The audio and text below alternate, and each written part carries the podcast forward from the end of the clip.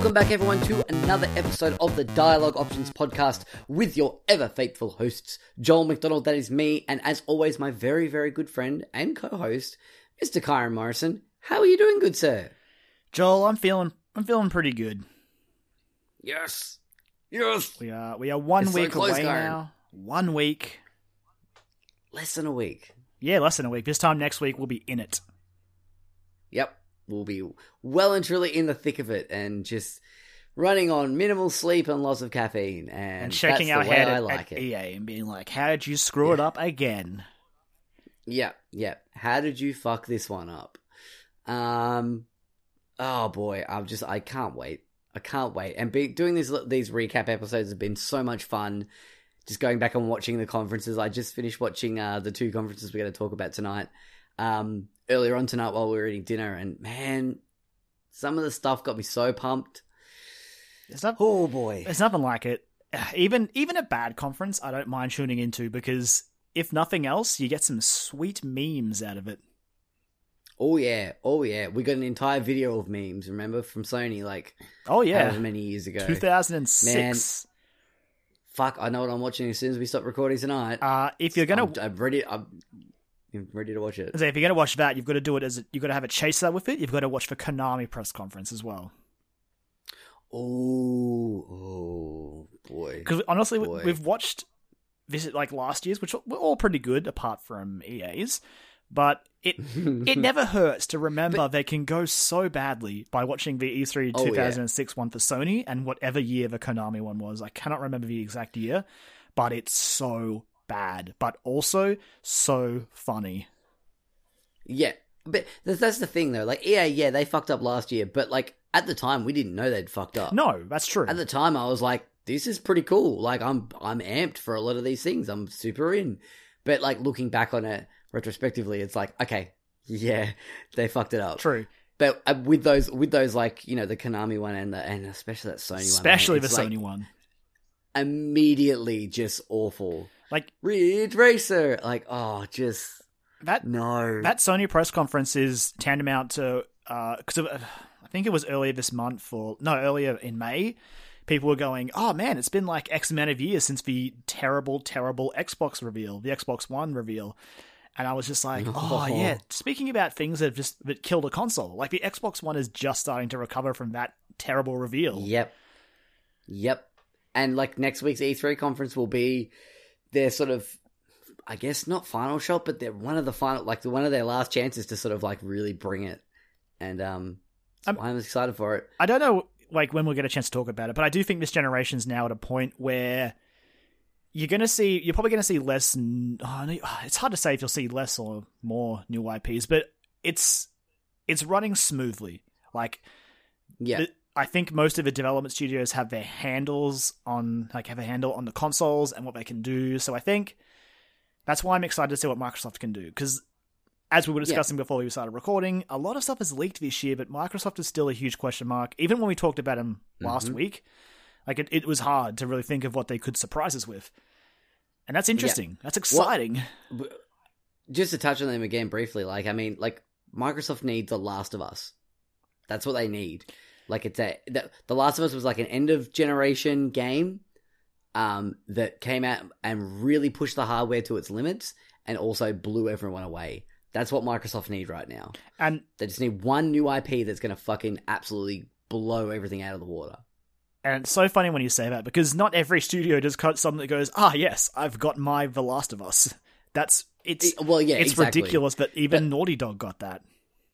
Exactly. Yeah, Like I mean, like that's it's it's it's hard to say. You know, it's just like oh, it's simple. They just need a Last of Us. But like you know, uh, if if anything's gonna really like turn the ship around, that's gonna be it. Yeah, they Like, need a That's definitely gonna be it. they need a big exclusive. And hey, who knows? Maybe they've got one. Maybe they do. Yeah, maybe. We're not talking about them this Uh, week.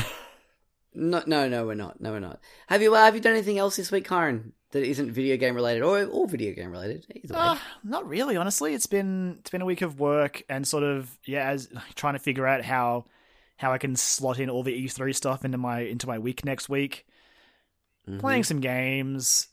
Uh, that's really about it. I think we I spoke about seeing Deadpool last week, so but nothing nothing else yes, really. yes. Uh, well, the only reason I bring that up is because I did something pretty cool this week. Um, Oh, I see what you were that I doing. wanted to sort of talk about briefly. Uh, yeah, I was baiting. It was fun. Um, I was setting myself up. Uh, no, but I went and saw a. I went and saw a play. I went and saw a live play. Went engaged in some Uh, I theatre. won- I did. It was lovely. I went to I went to the Alex Theatre in St Kilda, and I because I won tickets for my wife and I to go see Puffs, uh, or as it's uh, it's called Puffs, or Seven Increasingly Eventful Years at a Certain School of Magic and Magic. Um, and so from that you can kind of gather what the whole thing's going to be about. It's a it's a non like officially sanctioned play about you know that certain school of magic and magic. Um centered around uh one of the the, the houses there called the puffs. Uh, again you can probably gather what i'm talking about here. Um and yeah it basically goes through all seven books and movies like they they make a lot of jokes about the movies. Um some really great ones actually. Like once they get to year three um to book three uh they talk about like the the person that plays because it's like basically like you know everyone plays different characters. Like this one team of actors and they all play different characters essentially throughout the whole thing. Lots of like character transformation and all that sort of stuff. Um but yeah there's there's one really great part where like the person who plays um Dumbledore completely changes it changes to someone else and they make jokes about the whole fact that he's like the grumpy one um Good old grumpy like there's like Dumbledore. announcements Oh yeah, there's like announcements that come over the PA. There's like, attention students, there will be a school meeting this afternoon.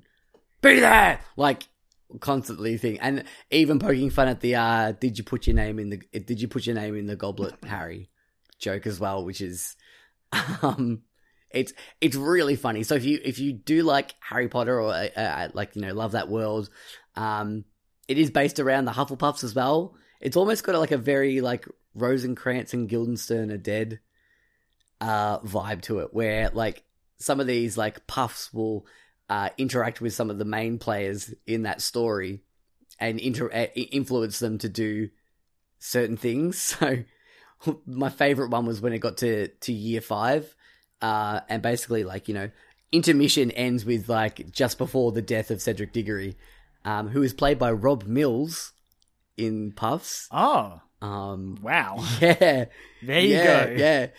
He plays Cedric Diggory and he's fucking he's he's really fucking good in it. Um but yeah, you come back and like obviously Cedric Cedric dies. Spoilers for fucking Order of Phoenix. I know, right? How dare I spoil the book and movie that are like 10 years old.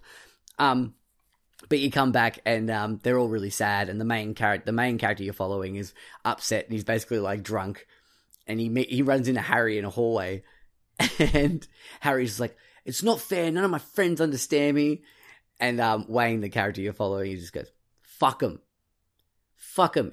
if you if they're going to be nasty to you have a year where you, you just take a year where you're an entire dick to them and I'm like that's great because that's exactly what Harry does he becomes a massive asshole for that entire year um and so yeah it has that sort of like Rosencrantz and Guildenstern are dead sort of vibe of these side characters influencing stuff that happens in the main story that sort of happens for no real reason. Um, and it's it's really great. So if you really like Harry Potter, go and check out Puffs in Melbourne. Um, it's really great. You'll have a, a really fun night out. Um, highly entertaining. But speaking of entertaining and things that we like to do, uh, let's talk some video games, Kyron. What have you been playing? Thank you for reminding me of the uh, Resident Evil 4 merchant. Sometimes I forget about Oh, him, What are you and then that Oh, like that that inflection comes up, that accent, that voice, and you're like, ah, brilliant. The amount of times I've gone to do, I, I do, I've done it to people who don't I know. understand, don't get it. I know. It makes me so sad every What are time. you It's just so instinctive to me. Yeah, exactly. Someone's just like, oh, you know, do you want? It's like, you know, I'm selling all this stuff over here. No, what are you Ah. buying? Ah, What are you I'll selling? buy it at a high Buy price. it at a high price. Uh, what's he say when you leave him? He goes like, oh, I I don't know what he says. I know, I know if you if you actually go through with something, he goes, "Thank you, thank you," and you can you can cut him off. What are you buy? What are you buy? What are you buying? what, what, what are you selling? What are you selling? Um, And he also does, like there's something when he walks when you like when you le- when you walk away from him, he goes like, "Until next time, stranger." I think so. Yeah, I just definitely It's remember something like that. Stranger, not enough Stranger, cash. yeah. Stranger. Stranger. That's the other one too. Yeah. Uh, welcome to the Resident Um, Evil 4 merchant pod, mer, uh, podcast, uh, where, we, where we only quote the Resident Evil 4 merchant, and that's all we do. It's a it's a podcast within a podcast. It is. Um, you know, that's how we roll here. Um, Taking a leaf out of the uh, kind of funny book. Um, but yes, yeah, what have you been playing? I have played. I have played some video games this week. Uh, I spoke about it last week, so I won't talk about it too much again this week. But I'm still plugging away at Bloodstained: Curse of the Moon. It is. A, it is still Awesome. a very good game. Uh, it it is. There's. A, I had a particular boss that was kicking my ass for a bit, but I overcame it. It's it's that it's that simple simple success that can give you all the joy. Which is why the other game I'm going to talk about this week is also on the on the roster. I was going to mention it last week, but I hadn't played much, so there wasn't much point. But let's talk about Dark Souls Remastered, Joel, which you haven't picked up yet because you're waiting for the Switch version. I have not. No, I'm going to wait for the Switch version. Yeah. One. So, Dark Souls, as I said, is probably my favorite of the Soulsborne games. I said that last week. I stand by that, although there are definitely parts of it that are starting to show its age, and Right. that might make it harder for some people who are new to these games to get into it. I hope they give it a chance still, because it, it is well worth your time. Even though there's just some stuff in there where you're like, from you, you could have fixed this, like, like just weird, weird pieces of like geography that you're like, I'll just walk up this, and it's like, nah, invisible wall, and you're just like, "What?" but it's just, it's just Uh, there Yeah. and it it happens. It only happens a couple of times, but it's one of those things where you're like, ah, you, you probably could have fixed this, guys. But I don't want to harp on it too much, just because it is an old game and there isn't any new content. It is it is Dark Souls one, so I wasn't surprised when that stuff was still in there because it was a little bit like they were very clear about how they were going to remaster it. They were going to up the res on the textures, fix the frame rate. Which sidebar, t- t- playing Blighttown in near 60 FPS is makes that area so much less painful. It's so much more. It's not. Nice. It's still not a great area, and it is still kind of a pain in the ass to get through. But with the game actually running smoothly, it's so much easier to deal with that place. I made sure to sort of just tw- Awesome. twirl my camera around to be like, oh, it's so smooth. Look, it's not turning Oh, into like a flip note. Look how pretty it is. I can see the bottom of Blighttown from up here, and it, it looks fine. My God, it's a miracle. But yeah, so I there's nothing new though. That's the important thing. It's just they just fixed a couple of the Okay. things with the frame rate, upped the res and the visuals. They did add some small quality of life changes. I think there's maybe a new bonfire or two closer to the covenants. You can change covenants from any bonfire now. Like in Dark Souls originally, you had to go track down the person who let like the place where the covenant was, which was a bit of a pain in the ass, and I'm kind of glad they fixed that. But apart from that, it is the same game you know, or maybe you hate. You may love it or hate it. If you if you loved it or hated it back then, that opinion probably won't change playing this version. I think that's the most important thing to say. But right. Okay. uh, but yeah, I feel more confident to talk about it because I have made the trek. I made the climb to Anor Londo, and I cast Right. down Ornstein and Smough. They're dead again. Still, Right. Yep. still one of my favorite just FromSoftware boss fights. Just that's when you know you're either going to enjoy this game or you're going to hate it. Like if you can, depending on how you how you view those two as a boss, like they're so fun to fight, and also Right. will show you very little mercy if you go in solo. You can bring Solaire if you want, and he'll be a distraction for a while, but not much because he'll just get his ass beat. Uh, if you bring a friend, it's definitely easier. And you know what? Don't feel ashamed to bring a friend because it's it's just fun. I I do feel bad when I see people going on against people who do like the summons in Dark Souls because I'm sorry, it's a really fun way to play that game as well. Yeah, well, no, I mean, look, whatever you need to do to experience a game, and if you're really enjoying it, doing it that way, then fucking who cares? Yeah, because I mean it's a mechanic that's boiled into the game, so you know Yeah, it's not a huge deal to use it. I just I do know there are some people who are like, "Ugh, I did it all solo. I never felt the need to summon. It's like, well, good, but tr- yeah, honestly, try going through with a buddy.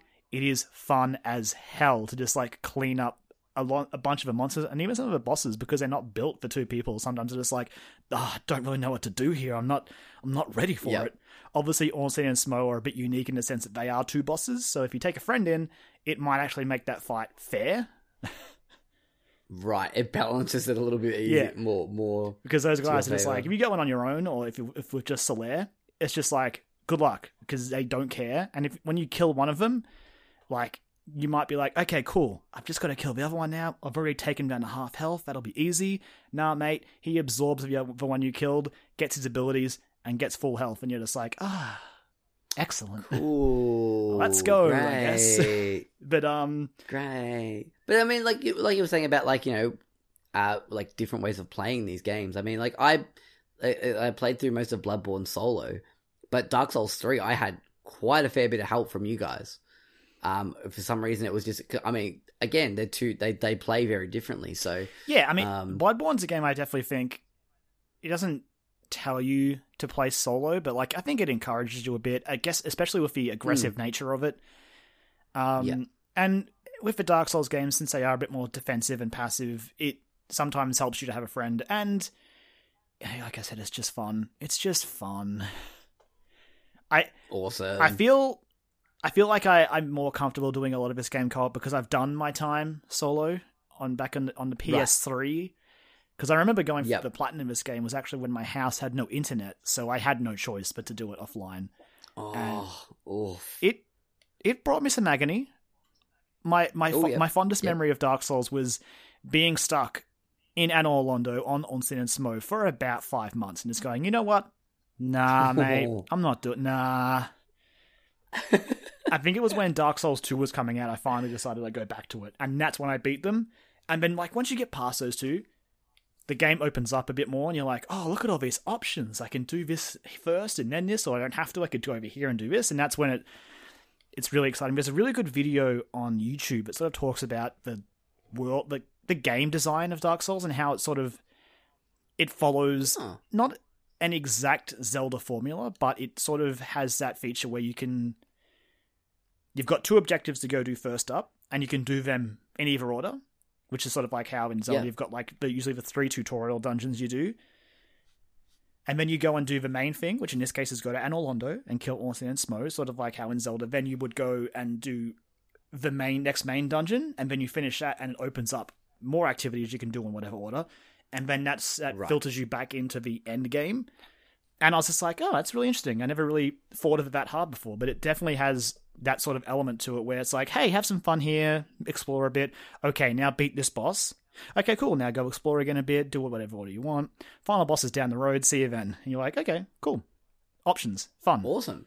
Yeah. But yeah, Dark Souls Options in video games is always a good thing. Yes, definitely. You want some choice. You don't want to be stuck Yep. on like a, a set path all the time. But yeah, Yeah. Although it does work, it does work sometimes. Very like you know, I mean, if it, we talk about like Uncharted and things like that. You know, that's they're very like yes, linear games, but that that, that works for that formula. exactly. Like their game design does lean towards that. Like I don't know if I'd really want an open world or no, no, like I wouldn't want too much choice in an Uncharted. I just want to shoot guys and get a cutscene. I don't want to really. It's yeah, yeah. It, it it's a it's a more cinematic experience. Yeah, like they- to like you know you deciding how you want to play. it, Yeah. They did add some some parts of the later games to sort of reward you for exploring, and I think they added just the right amount. But yeah, I think they did. They did. They did the right thing with, Yeah. especially with Lost Legacy and um. Lost yeah, Legacy was good. But um, yeah, Dark Mm-hmm. Souls remastered. I will honestly, I'll be buying it again on Switch doll, so I can. I'll see you there in Lordran, the land Yep. of lords. I'm gonna need some help. I'm I'm really interested to see how Blighttown runs on Switch. That's the big sticking point for me. Yeah. Okay. I can't shake it. I'm a bit concerned, but you know what? We'll if we get a date for that at E3, I'll look forward to it and I'll buy it. I'll try and get that Solaire amiibo, but I have accepted that I probably will miss out on it, which sucks. But hey, who knows? Uh, hopefully they'll do another run of it. Fingers crossed. Surely, you would think they would. I mean, now that now it's been delayed, hopefully that's what they're doing. But who knows, honestly. Yeah, maybe. Maybe. But um, Um, cool. Well, I've been playing. I've been playing lots of things this week. It's all over the shop. But uh, two main things I really wanted to talk about. Um, Uh, one game I've been highly anticipating, and one game I'm pretty sure was my vote for best Chinese game at the the Game Awards last year, but I had no idea what it was. I have now since played it, and I will give my impressions shortly on that one as well. Uh, but of course, the game I've been looking forward to for a while now, which is called Yoku's Island Express, uh, finally launched on uh, pretty much everything. So PS4, I'm pretty sure Xbox One, I think PC. Uh, yeah, it is on PC. It's on Steam. Uh, and the Nintendo Switch, uh, which is what I picked it up on. Uh, and I used my first lot of uh, coins discounts on it. I got a cool, I think, seven dollars off it. Oh, bargain. Um, mm, yeah, so it came down to about twenty one dollars, which was good. Um, I finished it pretty quickly, and I, when I say finish, I mean I finished the story uh, pretty quickly. Um, and, when, and again, when I say pretty quickly, I mean like a few days of playing it, like fairly solidly as well. Because I had a few days off this week for for certain things, so um, yeah, I played it quite extensively. Uh, but if you're not sure about what Yoku's Island Express is, I don't blame you because um, it's an indie game uh, by the developers Villa Gorilla, um, and it's a. the best way to describe it is a Metroidvania platformer pinball game starring. yeah, stay with me. Starring, uh, starring a little dung beetle that rolls around a little ball uh, of like a little mailbag because he's a little mailman on this island. Um, if that sounds crazy, it's because it is, and it's very light-hearted. This game, in one word, Kyron, is jolly. It is so Jolly? jolly. It is absolutely jolly. It is relatively. I was saying to you before, like it's relatively low stakes, and I don't mean that in a bad way. I just mean that it, is just a nice, relaxing game to play.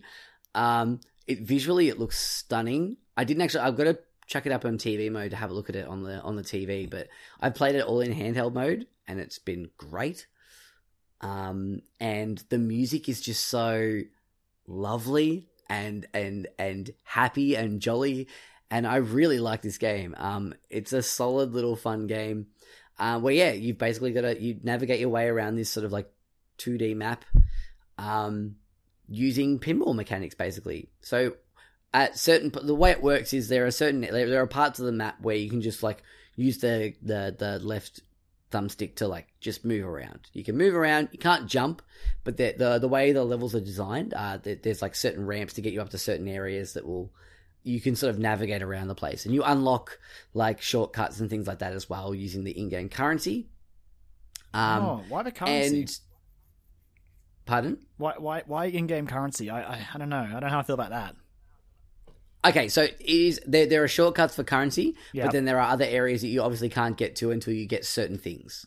So there's Okay. the Metroidvania element of it as well. Um, Yeah, the okay. currency in it, it's. Uh, I have read some of the reviews where like early game, like getting currency can be a little slow, and like unlocking parts can be a little slow. But the game is super fun to play, uh, and it's uh, I I don't think is really detrimental to the game itself personally. Um, but yeah, so you get uh, you you roll around this whole area, and at certain points you'll be dropped into like, I guess like little mini dungeon areas that at work as like pinball boards basically. Um, they have like different things you've got to try and activate. Usually, you'll have to try and act to, to get to a new area. You'll have to try and um, collect these three like like multiple purple little crystals, and you'll have to say, hit certain parts of the board to make them appear so you can collect them. Um, and yeah, it's just really fun. Um, there's no death screen or anything like that. I did come, ac- I've come across some weird stuff that I haven't fully uncovered yet. Exactly what it is. Um, like every now and then when I'd hit a certain level of like if I'd fall down the middle of like a um the flippers, uh, usually when you fall down there, there's like spikes that will like hit you and take a little bit of your currency away. Yeah. Um, and that's basically it. okay. Um, but every now and then it would cut to like a, uh, I guess, weird shadowy area with like a counter that's ticking up, Hmm. and I'm like, I, don't know what this is. And there's some other stuff that I haven't finished yet, so I'm gonna go back to it and and try and find out what's what's uh what else is going on on this island. But the main idea is that um there's this island called Momokumo, I think it's called. um, and it's it was overseen by this giant like monster thing. Um, then there was this like evil power that came to rise, and it like slashed him and basically poisoned this uh, this monster that oversaw the, the island, and the the evil power started to slowly drain the life from the island. So, as Yoku, the uh, the friendly little postman, you go around trying to figure out what's going on, and you sort of help everyone out. All these different lovely, enjoyable characters along the way, and generally have a good time. Um, it's just it's this is a game that's so much fun. Like I, I kind of I don't love pinball games, but like when they take there's been a couple of other instances of of this happening as well. There was a mobile game I, remember, I can't remember what it's called, but I think it got re-released on like PS4 as well. Um, that was like a you're like a little hamster in like a and you you could go around like through levels of uh of pinball levels essentially. Um, and it was really interesting sort of take on pinball. Uh, and this sort of takes that to that next step by making it this entire island you can explore and unlock secret areas and find secret items and different things that can help you and and run side quests as well. Um, and it's just it's such a jolly game. And I, if you're looking for something on the Switch that's just great to sort of kick back and just like relax to play, it's nothing too stressful or anything like that. I never got frustrated. I never got upset at any point. It was just a fun game that I played. Um, so I, I, guess my most burning ball. question, Joel, is you mentioned the pinball mechanics. Mm-hmm. Um, so it's a Metroidvania, but sort of like how I was keen on Dun. Oh, I forgot its damn name. Dun Dandora, Dandara, whatever it was. Oh yes, because yes, it was yes, like yes. it's a Metroidvania yep. game, but it has this interesting wall like walking mechanic, and I was like, oh yeah, cool, that sounds interesting but that mechanic uh-huh. burned me out very quickly. So my question is basically, how does the does it ever feel like the pinball stuff is being forced, or is it always just just enough, like just right? I mean, it's it, it is. Does forced, it become tedious in a good way?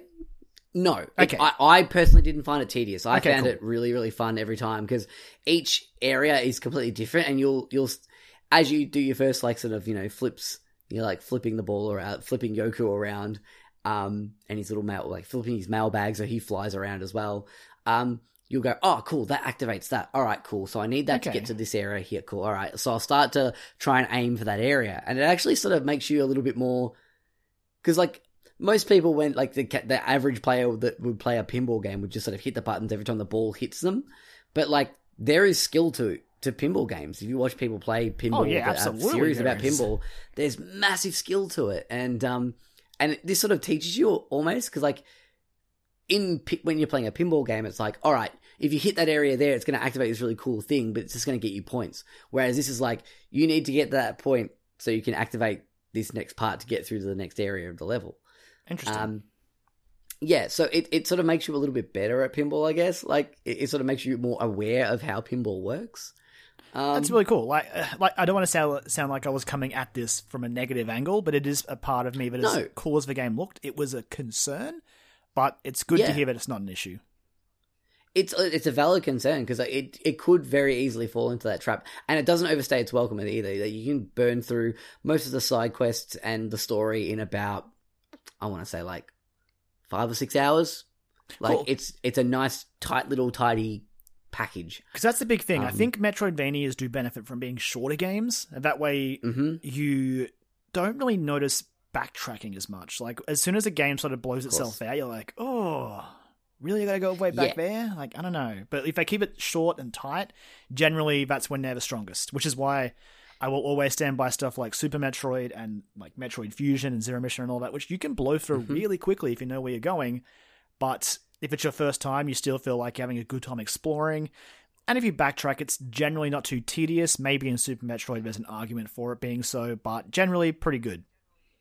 Yeah, but and also too, those games also benefit from having ex like little bit extra bits for you to find that aren't super necessary to like yeah, or- like missile expansions to finishing the game. Yeah, Exactly. So this this game has that as well. There Okay, cool. there are parts where I'm like, when you zoom out the map, I'm like, that's covered in clouds over there. Still, I haven't been there yet. There must be a way I can get to there because it looks like it's part of the map. So I'd like try and f- I'd go back over that area after I'd like unlocked a whole bunch of stuff. I'm like, can I get down here? Oh, cool. There's this like uh, bumper. So to to basically to jump to get around to different areas uh, outside of the the pinball segments. You still use the pinball controls to sort of if you roll onto like a little platform, it'll either be yellow, which is right bumper, or blue, which is left bumper, or it'll be multicolored. It'll be yellow and blue, which means you could use either. Okay. Um, so basically, like through like I guess like transporting parts. So you'll do like a pinball segment and it'll pop you into a next area. It'll ha- it'll pop you into like, most likely like a little gully that has like yellow on one side and blue on the other. And if you hit the blue one, it'll take you back into that last pinball part that you've just done. So if you want to get more um, fruits, which is the currency, um, from certain parts that you may not have hit, or you can like use the yellow one to progress onto the next part of the area. Um, and it does some really cool stuff like like timing stuff with that as well. Um, in later parts of the game, um, there's even a boss fight in it as well. Actually, there's multiple boss fights. I'm sorry. There's uh, I think three or four boss fights all up, and they're all really fun, and they're all like you know different takes on playing pinball. Like you have to achieve different things to try and attack the enemy to to get an attack like an an opportunity to attack, and it's really cool. Um, it's just it's so fascinating to see that they've they've taken this quite frankly bizarre like mashup game and really just made it work. Um, I, I guess that's probably the theme of the two games that I've played this week is like bizarre mashup games. Um, but yeah, like Yoku's Island Express, if you're looking for something really fun to play, it's out, like I said, on everything. It's super re- relaxing and super jolly. Got a couple of chuckles out of me every now and then. Um, oh, and the last thing too is there's a there's you don't have a fast travel in it, which is good, but you do have ways of getting around the map a lot quicker because you start to unlock these things called the beeline, which are basically cannons, like a series of cannons that you can like transport yourself back to like the main central area of the island. Um, and they go to like the three sort of biomes essentially of the of the island, which is cool. There's like a snow one up the top, and then there's like a like a caverns area, and then like a beach area, like a beach forest area. But it's it's great. I loved it. I it, it is exactly. It didn't get me like super hyped and like blew me away like Golf Story did. I don't think, but I think it delivered on on a genuinely fun experience that is pretty accessible to anyone and uh, short and concise enough for you to sort of be worthy of your time. So you should definitely check it out. It um, it's definitely back on my radar now. I I, mm. I my what my mantra of this podcast may as well be is I will consider a good Metroidvania, and exactly hearing you say that the the pinball stuff never really overstays its welcome, and the game is relative, not really short, but it's appropriate in length, makes me more excited and more willing to splurge on it when I've got the time. Yeah, and it, I will sure. definitely pick it up before the end of the year. I think. It's. I think you should. I. I it's definitely interesting. I, am really interested to see what you think about it because, um, yeah, like I said, I never found it to be tedious. Um, I think it uses that that whole pinball stuff in some really neat kind of ways, and it's that made me go, oh, okay. It's like mild puzzle solving almost as well, which is cool.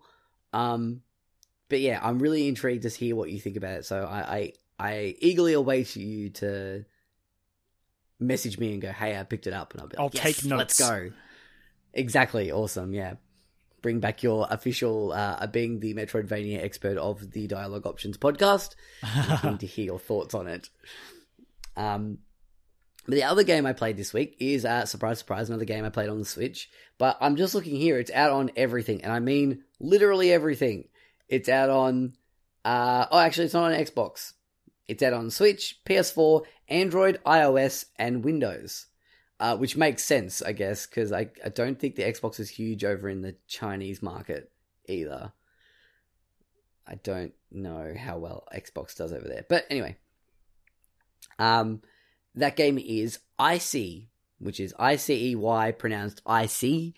Uh, some people will call it Icy, which is, you know, fair enough. I understand. it. Yes, that's what the word says.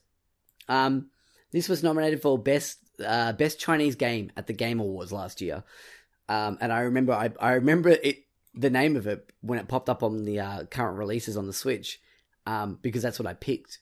that was my that was my number one pick for the uh, the best Chinese game. Um, but yeah, I saw it pop up and I'm like, oh, cool. And I just thought I'll check it out and see what it looks like, uh, and went into the description, and the description kind of got me. And then I went some read some reviews on it. Um, it's currently sitting on like a 81% on Metacritic. Uh, it's got a 9 out of 10 on Steam. Like it's got pretty decent reviews. Um, because again, this is a bit of a genre mashup. So Kyron, I want you to imagine if you took sort of like the story setting, general feeling of Nier Automata, and then mashed it up with like the narrative choice, like you know, muck around playing with uh, of narrative choice in games of the Stanley Parable, and put it into a 2D action platformer, uh, you would get Icy. Weird.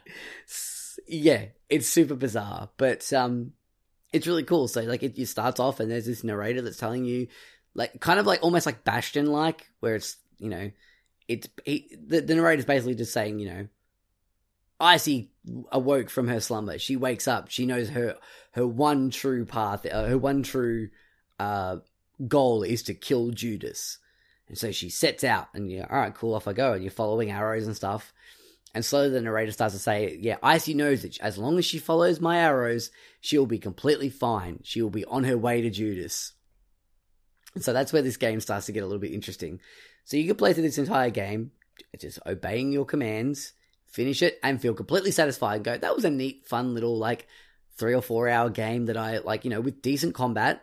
Um, it's got like a, you know, progression skill tree. There's like a currency that you earn, and you can build up that uh, and put it into different skills and different combo attacks, uh, both based on uh, ground and air.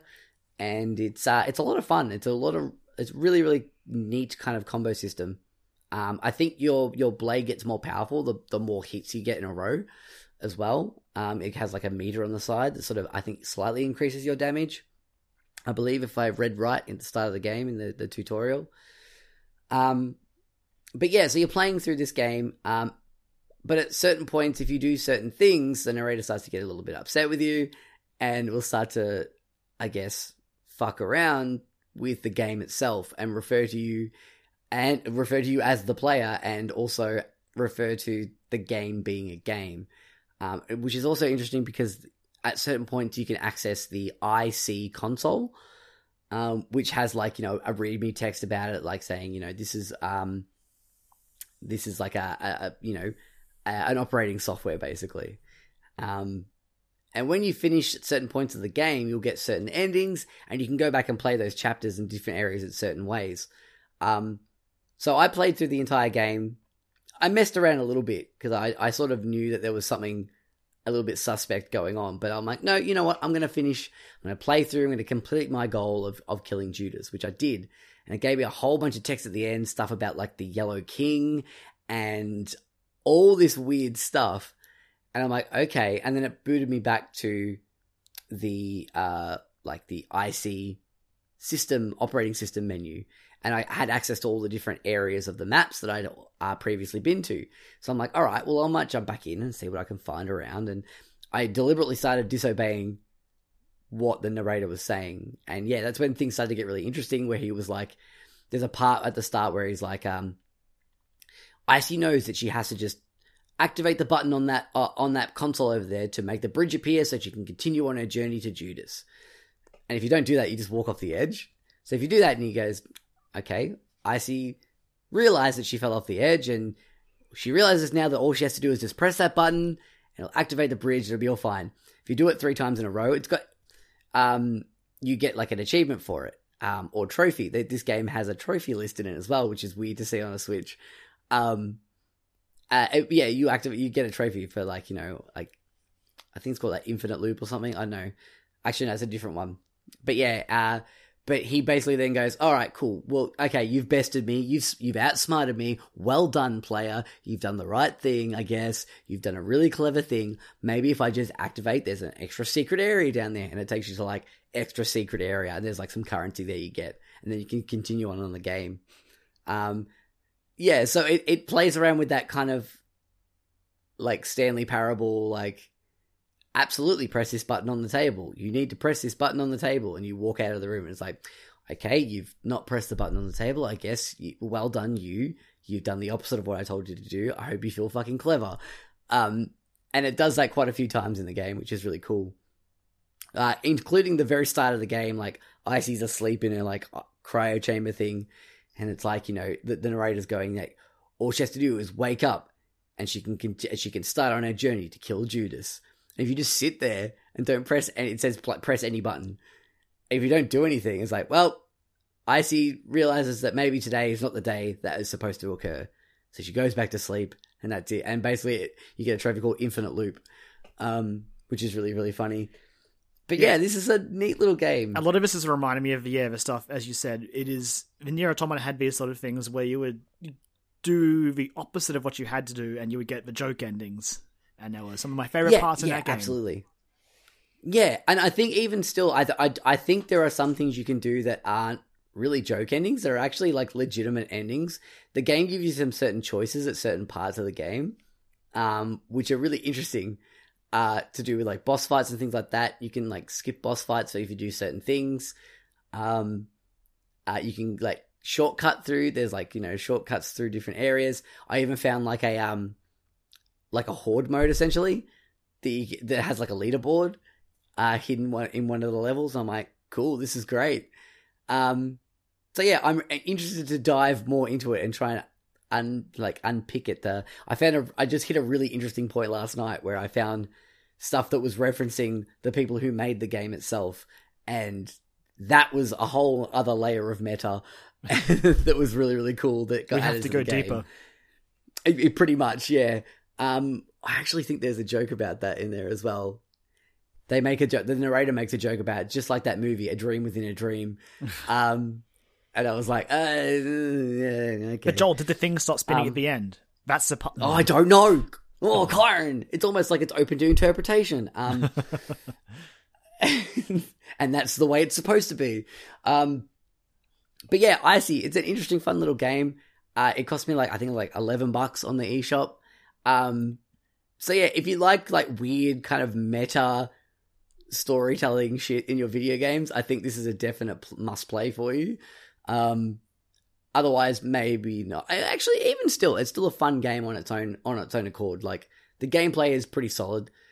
A little bit repetitive, but it's got enough variety in there that if you are really into like chaining combos and really getting into the weeds with like combo systems and stuff, you could really have a lot of fun in there as well. But um, yeah, some really cool boss fights. Uh, things that let it down. Look, the music's really good. I like the music in it. Uh, it's just sort of like weird, like techno you know, electro music, which is sort of, you know, gets the heart, pa- uh, heart pounding a little bit. Um, the assets in the game, like visually, it's okay. It sometimes feels a little bit flash gamey, like a, good flash game, like a well made flash game, but it has the same sort of feel to it. Um, but I don't think that's a I don't think it's a bad thing. I think it's like eh, the price is right. I think at full price it's like thirteen dollars or something. It's like twelve dollars fifty or something. It's not a very expensive game, and I think it's it's definitely worth it. Um, I don't know what it's how much it is on other platforms, um, but yeah, it just came out this week on the Switch. So if you're looking for something to pick up that's sort of a little bit different, um, you want to pick up a game that was nominated at the Game Awards, something you don't, might not know know about, uh, definitely check out Icy. That's my uh, hot tip for the week. Like like most things right now, it is absolutely on my radar. I promise. but yep. yeah, I, I've I never I've never known this time of year to be so busy for games. Like it's insane. Yeah, we're usually like it's usually busy for games, but games that aren't announced or that haven't been haven't come out yet that we don't yeah. know that exists, Like E3 stuff. Um, but this is there's so much quality stuff dropping around now. Mm. And even in the next couple of weeks there's more stuff coming. And it's just like, whoa guys, hang on a second. I'm still catching up. yep, yep.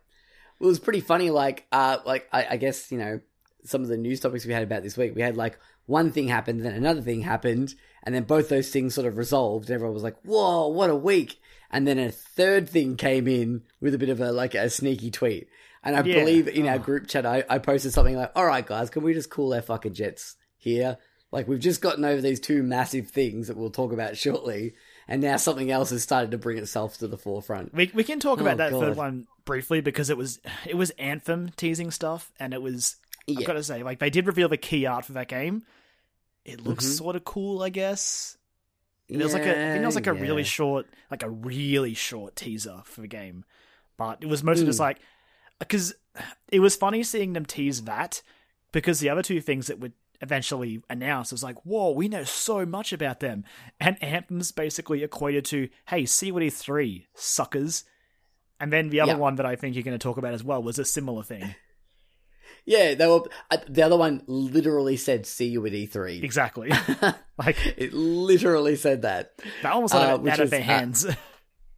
Yeah, yeah. Well, should we bring that up now? I guess we we, we probably go into news now. I guess would be a good good as time as any. Transition Um, over. transition into it. We might start with that one just because it is kind of interesting. Uh, so, like you said, Anthem had their little their little decoding tweet, and then we got like that that very small snippet. And uh, stay tuned, sort of a uh, like message at the end as well. Yeah, um, COD three. is see you at E3. And then uh, Ubisoft also, because there was a whole bunch of leaks going around uh, after I think someone had gotten, had received in the mail um, a key ring, like a I if it- key ring. I don't know the origin of it, but yeah, essentially it was a keyring that revealed this game. And can I just say, can I Yeah. just say, this has been a trend for at least the last couple, because I definitely remember Assassin's Creed Origins was leaked via merchandise. It was a, it was a T-shirt, wasn't it? Something like that. It's like, oh, cool. That's yeah, the I believe that- it was a T-shirt. that's the next game. What was before? Yep. Was it Syndicate before Origins? I don't know if that had Syndicate was before that. leak it, but like between these two, it's like Hmm. maybe hold off on the merch just a little bit. Like, yeah, like yeah. a little So bit. we also got uh, our first very, very, very, very short look as well at um, Assassin's Creed Odyssey, which, uh, as the rumors uh, had been alluding to, the fact that it's going to be taking place in Greek times. Heck yeah. Yeah, that's Hence, cool. hence, Uh, hence and- Odyssey is the name, I guess. yeah, that's true. You know, not cashing in on that Mario money or anything, but um, I okay. no, I'm sick of this. No, no. I, It's look, um, that's the only time I'm going to say it. It's, It's the a- only time I'm going to say it because there are a- literally no comparisons between the two of them. it's a mildly funny joke, it- but the Odyssey is a thing. Yeah, exactly. I, I 100% agree. I promise that is the only time I will mention this, I say at least in this episode. I may forget because I'm, I, I'm a sucker for bad jokes. So, Well, speaking of bad Um, jokes, I've also got one for this week's one of our announcements this week. oh, okay. I look forward to that. Um, actually, I just realized what it was. yeah, Yeah, that's a, that's a pretty bad joke. Um, Classic. but yeah, so there was a keyring that came out that had like a, I think it was like the, the assassin symbol with the, uh, like the Spartan helmet in it, wasn't it? the the Spartan helmet was what the keyring was, yeah, and I think the logo had that Right. in it. But um, The logo is, yeah. The important thing was that yeah, this essentially because there was rumors earlier in the year that the next Assassin's Creed would be set in ancient Greece, and but the so the interesting thing is like now that Ubisoft has confirmed that this is the next game and they're going to be showcasing it next week. The interesting part will be the release date because I think the rumor pegged it at around early 2019. So Right. that will be interesting to see if it like occupies a similar March window that they get that they gave to Far Cry 5 this year. Right, yeah. And I mean, like last year, uh, uh, it like they launched um Origins the same day as Wolfenstein 2 and fucking Super Mario Odyssey. So Which for us was also the first day of PAX Australia. Exactly. So it was a fucking huge day. Um so maybe they've sort of looked at that and gone, "All right, maybe we should give this Mm, Joel, you know the the, reason. they want." No, yeah. Yeah, because is It's it because because- It's because two-year Cell will come out this year. True. Yeah, no, you're right. Splinter Cell will be their their October game. Yeah, Draft your no, tweets, that as the sense. allies would say. Yep, absolutely, 100% draft your tweets. Um, so yeah, it's pretty pretty interesting. Uh, but yeah, we got a little very sn- short snip uh, snippet of footage from it, which was, of course, the Sparta kick. A quality Sparta kick. Good old Sparta kick. Uh, I have to Uh, say, know, this setting to good old King has me excited because Mm, the reason that I was initially interested in Assassin's Creed Origins, besides the fact that it seemed like Ubisoft had learnt their lesson from the disaster that had been recent games, uh, that they did Yeah. a really good job creating Egypt. Like it looked incredible. I watched my housemate play it. Right. Exploring that world looked amazing, and I honestly will buy this game to do that with Greece. And I really hope it launches with that like education mode out like out the gate. Please, please do it because that mode the, is the an awesome idea. the more I hear about like the more I kept hearing about Origins, I'm like, oh, this sounds pretty interesting. I'm like to the point where I'm like, I kind of want to play it. And now, like you know, there's Odyssey as well. This almost seems like a soft reboot for the franchise, in a way. Yeah, going back to the Like- early days of the Assassin Creed. I exactly, yeah, and not focusing much, yeah, ooh. and not focusing much on that modern day element either. So I, with a certain degree of confidence, can say that I will probably play Origins before I play Odyssey because this has sort of pushed me over the edge. Odyssey, in a setting that I care about, on top of hearing how good Origins was, like, I'll do it. I'll play Origins. I'll be there day one for Odyssey. Let's go, Assassin's Creed. I, I think you deserve this second chance now. You've earned it. yeah, absolutely, yeah, they've done the hard yards. I Just mean. stop It doing worked for merch. fucking Watch Dogs. Yeah, fucking stop that. Just stop, stop that. uh, if you want to keep your games a secret, just stop making merch at least until the game's ready Yeah. to come out, Reveal it first, Um, then merch. and then merch. Yeah, um, yeah. So I was there a rumor going around that Bayek and whatever Bayek's wife's name is are supposed to be in this as well. Oh, I didn't look that deep into it, honestly. Yeah, I thought I heard. Some, I've been watching like a lot of Kinda Funny stuff this week, and their Games Daily they were talking about. I might have mentioned something about it. I'm not going to go into it because I a don't know the characters that well, if at all, and b I'm not 100 percent confident on that. So, um, I don't, don't hold me to that one. Um, should we work our way backwards then in uh I guess so. Yeah. announcements? Yeah, we'll we'll go. We'll go in reverse. Um, early last week we got. When we were recording, I think wasn't it?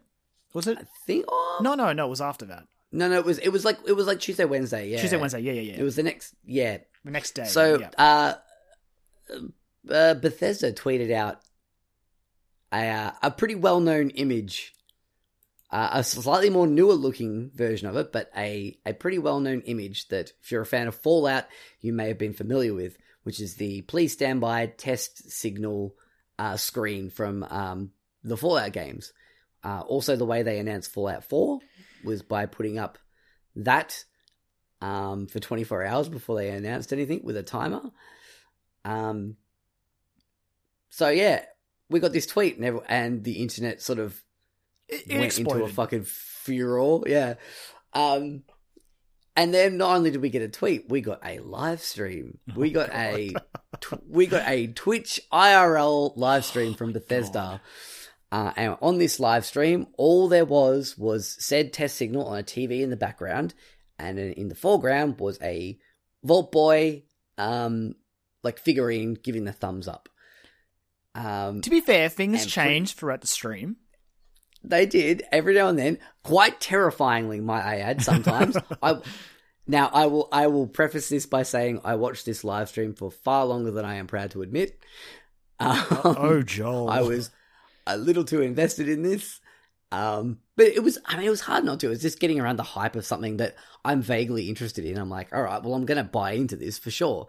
Cause that hype is fun, really, to like, I was on, I was like on ResetEra, like refreshing, like looking through the forum posts going like, what are people saying? Is there any new information? Has anyone leaked anything yet?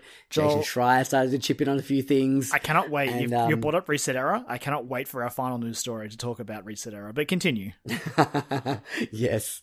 Um, but yeah, so I'm like going through, like getting right into it. Um, so at certain points, um, someone, uh, what, what happened first? I think someone in a Skyrim shirt came out and whispered something in, in the Vault Boy figurine's ear. Um, then there was, uh, I think at one point some balloons got dropped. Um, there was a really creepy part where there's two really creepy parts. three really creepy parts. Actually, let me let's, let me preface that. There was one with like a giant like Vault Boy head pillow that just sort of peered in from the side of the screen and was fucking terrifying. It was like and it was like at like two thirty in the morning here, and I was like delirious watching it, going, "Oh god, what the fuck was that?" Um, and then uh, there was also another creepy part where I think during a daytime, one of the daytime parts, where someone really close to the camera wearing a Vault Boy mask slowly Oh. popped up in front I of the channel. I think I screen. remember that. Yeah, holy shit. It was fucked. Like it was awful. I didn't see that part live. I was watching the Kinda Funny um, Games Daily episode, and it, they had it. They had it picture in picture in the corner. Can we sidebar for a time. second here? Like Sure. those those Vault Boy masks are terrifying. I still have a photo Oh, on they my are. on my Instagram feed from the PAX Australia for when everyone had When them. we all had them. It's terrifying to look at. Oh, it was so much fun. Um, Oh, yeah, they're boy. really they were like overly plastic, and they looked just they looked authentic, but in just a really weird, uncanny valley kind of way. um, uh, but also there was a part where um there was a a, a Vault Boy puppet that kept dabbing. Um, so all this stuff happened basically. He went to bed at one Uh, point. There was a watch with a time he went to bed. it. They put him to bed, um, and then when they he got up in the morning, they reset the time a little bit further on. So obviously that was his wake up time, uh, and then they I think during that part from when they woke him up, they brought in a cupcake. Uh, they also released a whole bunch of confetti that was stars. There was Now, confetti. the thing is, uh, I'll, I'll get into sort of like the references, I guess, to some of these like things that they were putting out there, which I think were highly intentional because uh, it seems like the people who were running the stream were very, very active from the sidelines in uh, all the Reddit posts and um, just the general uh, other media outlets and, and forums and things where people were asking for certain things to happen. Um, there was a part where the, the bobblehead, someone posted on Reddit where they're like, hey, if you're watching, the, if this is actually live, someone come in and move the bobblehead. It's been too still for a while. And they came in, moved the bobblehead and held up a sign saying, here you go, bobblehead's been, has been moved and then Oh. mentioned the person who posted that. So they were getting really interactive with it, which is really cool. Um, which is why I kind of was okay with buying into the hype for it. But Can, I, I, I have no problems with it because the stream, yeah, they clearly had fun with it, and Yeah, it, man. So I just want to jump forward in time a bit because I want we can talk about the game itself, but I just loved what happened after the game was shown, well, like announced. Yeah, I mean, like again, the forums leading up to it, uh, the, the main, the big ones were that was going to be a Fallout anniversary because it's the 10 year anniversary of Fallout 3, so Fallout 3 anniversary, like a remastered edition and plus, that, which makes have sense. it had the cupcake, it had um, Had confetti and, and balloons. balloons, and Fallout Three. The setting at the start of that is a birthday party. I'm pretty sure, if I recall correctly. Oh, it- well, yeah, it's part of the tutorial, yeah. Yes. So that's why people were Um, like, oh, then- well, it was also a thing that was rumored to be announced for the Switch, which would make so much Yes. sense. Absolutely. Um, I still think it's going to happen. So, I think it's going to happen as well. I think that's going to be a lock for Bethesda's conference. But Oh, I mean, yeah. we talked about that previously. Um, but yeah, so there was also uh, the other big rumor was that it was going to be a uh, an Obsidian joint, basically. So it was going to be another spin off game like New Vegas or a New Vegas remaster.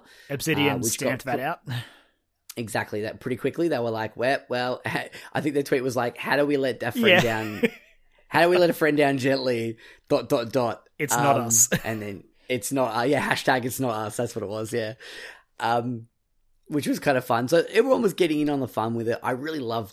I, I love these moments, even if there's some pessimistic people out there about it. Um, uh, and that the other big one was that it was going to be Fallout was going to be linked to the long rumored Starfield uh, that Bethesda are apparently working on or have been working on for quite a while. Which I mean, Allegedly. allegedly, yeah. I mean, linking it to the which would explain like maybe why they used stars for the confetti. Um, And it was also why people were saying because the "Please Stand By" screen was very new compared to how it looks in the other Fallout's, but that Mm. now makes a bit of sense as well. exactly. Um, but yeah, I, I the sidebar here again as well. Like, I believe that that Starfield could exist in the same world as Fallout. I think that's potential. are you not are you not on board? Like all their games are in the same world. Yeah, that's true. Yeah, that was that, that was the other the, the wild card thing that a lot of people were saying that like this stream was going to them them going to be them announcing that like the Elder Scrolls and everything are all linked and it's all the same universe. And I was like, oh, if they do that, fucking that I will I will stand up out of my chair and applaud like fucking Shia LaBeouf at the end of that really creepy video about him hunting a man through the forest. Um, which I know that sounds weird, but it is a thing. Go and look it up if you have not seen it because it's fucking phenomenal. Um, but yeah, uh, at the end of the stream, uh, Vault Boy went away. The camera went out of focus, uh, and then eventually we saw the the blurry figure of uh, who, who could be none other than Mr. Todd Howard himself. And I'll be honest, when I saw Todd Howard, I was like, all right, here we go. It's Skyrim time. Let's go. He's like Fallout Skyrim edition was one of the other big ones that popped up in the uh, one of the big jokes that popped up in the ResetEra forums, um, Oh, which I was God. like, I look, you laugh, but I would not put that past them. Um, but yes, and he said we're very excited to show you, give you a very sneak peek at our new game, and then we saw a trailer. Uh, started off with a little bit of uh, what sounded like was going to go into I don't want to set the world on fire, um, which was a great little, and then it went into um, uh, Take Me Home, Country Roads. Uh, started playing over the uh, the Pip-Boy radio, and then we started to look through, get shots of a very, like you said, new and pristine looking vault. Um, and then uh, there were audio clips in the background of uh, saying, you know, when the when the bombs are stopped, the when the bombs are stopped falling, we must rebuild. Um, and then finally, uh, a shot of a uh, a vault dweller from behind, uh, or strapping on his Pip-Boy, and then seeing the uh, the seventy six on the back of his uh, jumpsuit. And we got the game for that seventy six. Take it away, Kyron. Take it away. You want my bad joke? But I, I I, I, look, it's it's there for you. It's ripe for picking. it was everyone. Everyone was tweeting it. I saw because so there Yeah. was actually two jokes that became pretty popular around that time. There was the obvious one which I went with, which was like, "What happened to Fallout Two to Fallout 75?" But- yeah, There was also an amazing one which was just a crossover. It was um Soldier 76 from Overwatch in like yes, that, Overwatch colored jumpsuit. Or yeah, that was. I saw. Um, there was someone had like superimposed the Vault Boy's face behind 76's mask, and I was like, "That's great. I love this. This is great. This is what I live for." Uh, and then like the the shots from behind as well, like because it's a behind the seat, like, the behind the back shot. So it was like they had like the Vault Dweller on the left side, and they had 76 from behind. And they both got 76 emblazoned back on the back of their jackets and uh, and costumes, which is pretty cool. But Yeah, that's so- all we got is a whole, a look at this new. Um, so some things to take away. Uh, the the date I think on the on the Pip Boy was twenty one oh six, which is I can't remember exactly how many years before the events of um, Fallout three and four. Um, but I think it's significantly earlier. Um, the obviously, there's a lot of there's a lot of talk of rebuilding and things as well. Vault 76 was meant to open 20 years after the nuclear war. That's right. Yeah. Um, and there's a big sign when you see like you sort of see the the main hall of the vault. There's a big sign that says something about um, uh, happy uh, reclamation day. I think it's called on this on the a big sign. Um, I honestly I watched the trailer once, and that was when it was first revealed, and then I sort of was like, okay, cool, Fallout 76 is happening. The stuff that interests me is the stuff that's come out since then, which we can touch on Yeah. soon. Again, I just want to say that I watched that trailer far too many times, and I'm proud to admit as well. Um, because I was like, I want to go. I actually kind of went through, and I was like, this look. So my first thought, my first thought was, this is essentially Fallout Shelter Two, but it's going to be like in 3D. You're going to be able to walk through and like build that way using like the building stuff from Four. And I'm like, I guess that's okay. Like, I guess that's fine. Uh, but then uh, the uh, Prince sneak fuck himself, Mr. Jason Schreier. Wow. Sta- hey, that's what that's that's the words that people describe him as, and I think he's sort of he's sort of taken that upon himself now. He's sort of like he's like you know uh, taking it on board, but yeah, I'm just I'm not saying anything. That's just that's what I've read. That's what I read on the interwebs. All right. Um, All but- But yeah, he was basically saying like you know for people to prepare themselves for this to not be a like a a single player RPG story driven game, and that it's basically going to be an on- online survival RPG. Uh, very similar to the likes of uh, Rust and DayZ, I think were the two that were kicked around. Yes. Mm, so, so, how do Yeah. we feel about that? Personally, it, it sucked a lot of hype out of me. There's a really good Yeah. comic going around, doing the rounds on the internet, which is yeah, it's, there really is. it illustrates them going, "Oh shit!" a new Fallout, get excited, like open the gates to let it in, and then they're like, "Oh wait, it's an online an online Fallout," and they're like, uh, "Close the gates."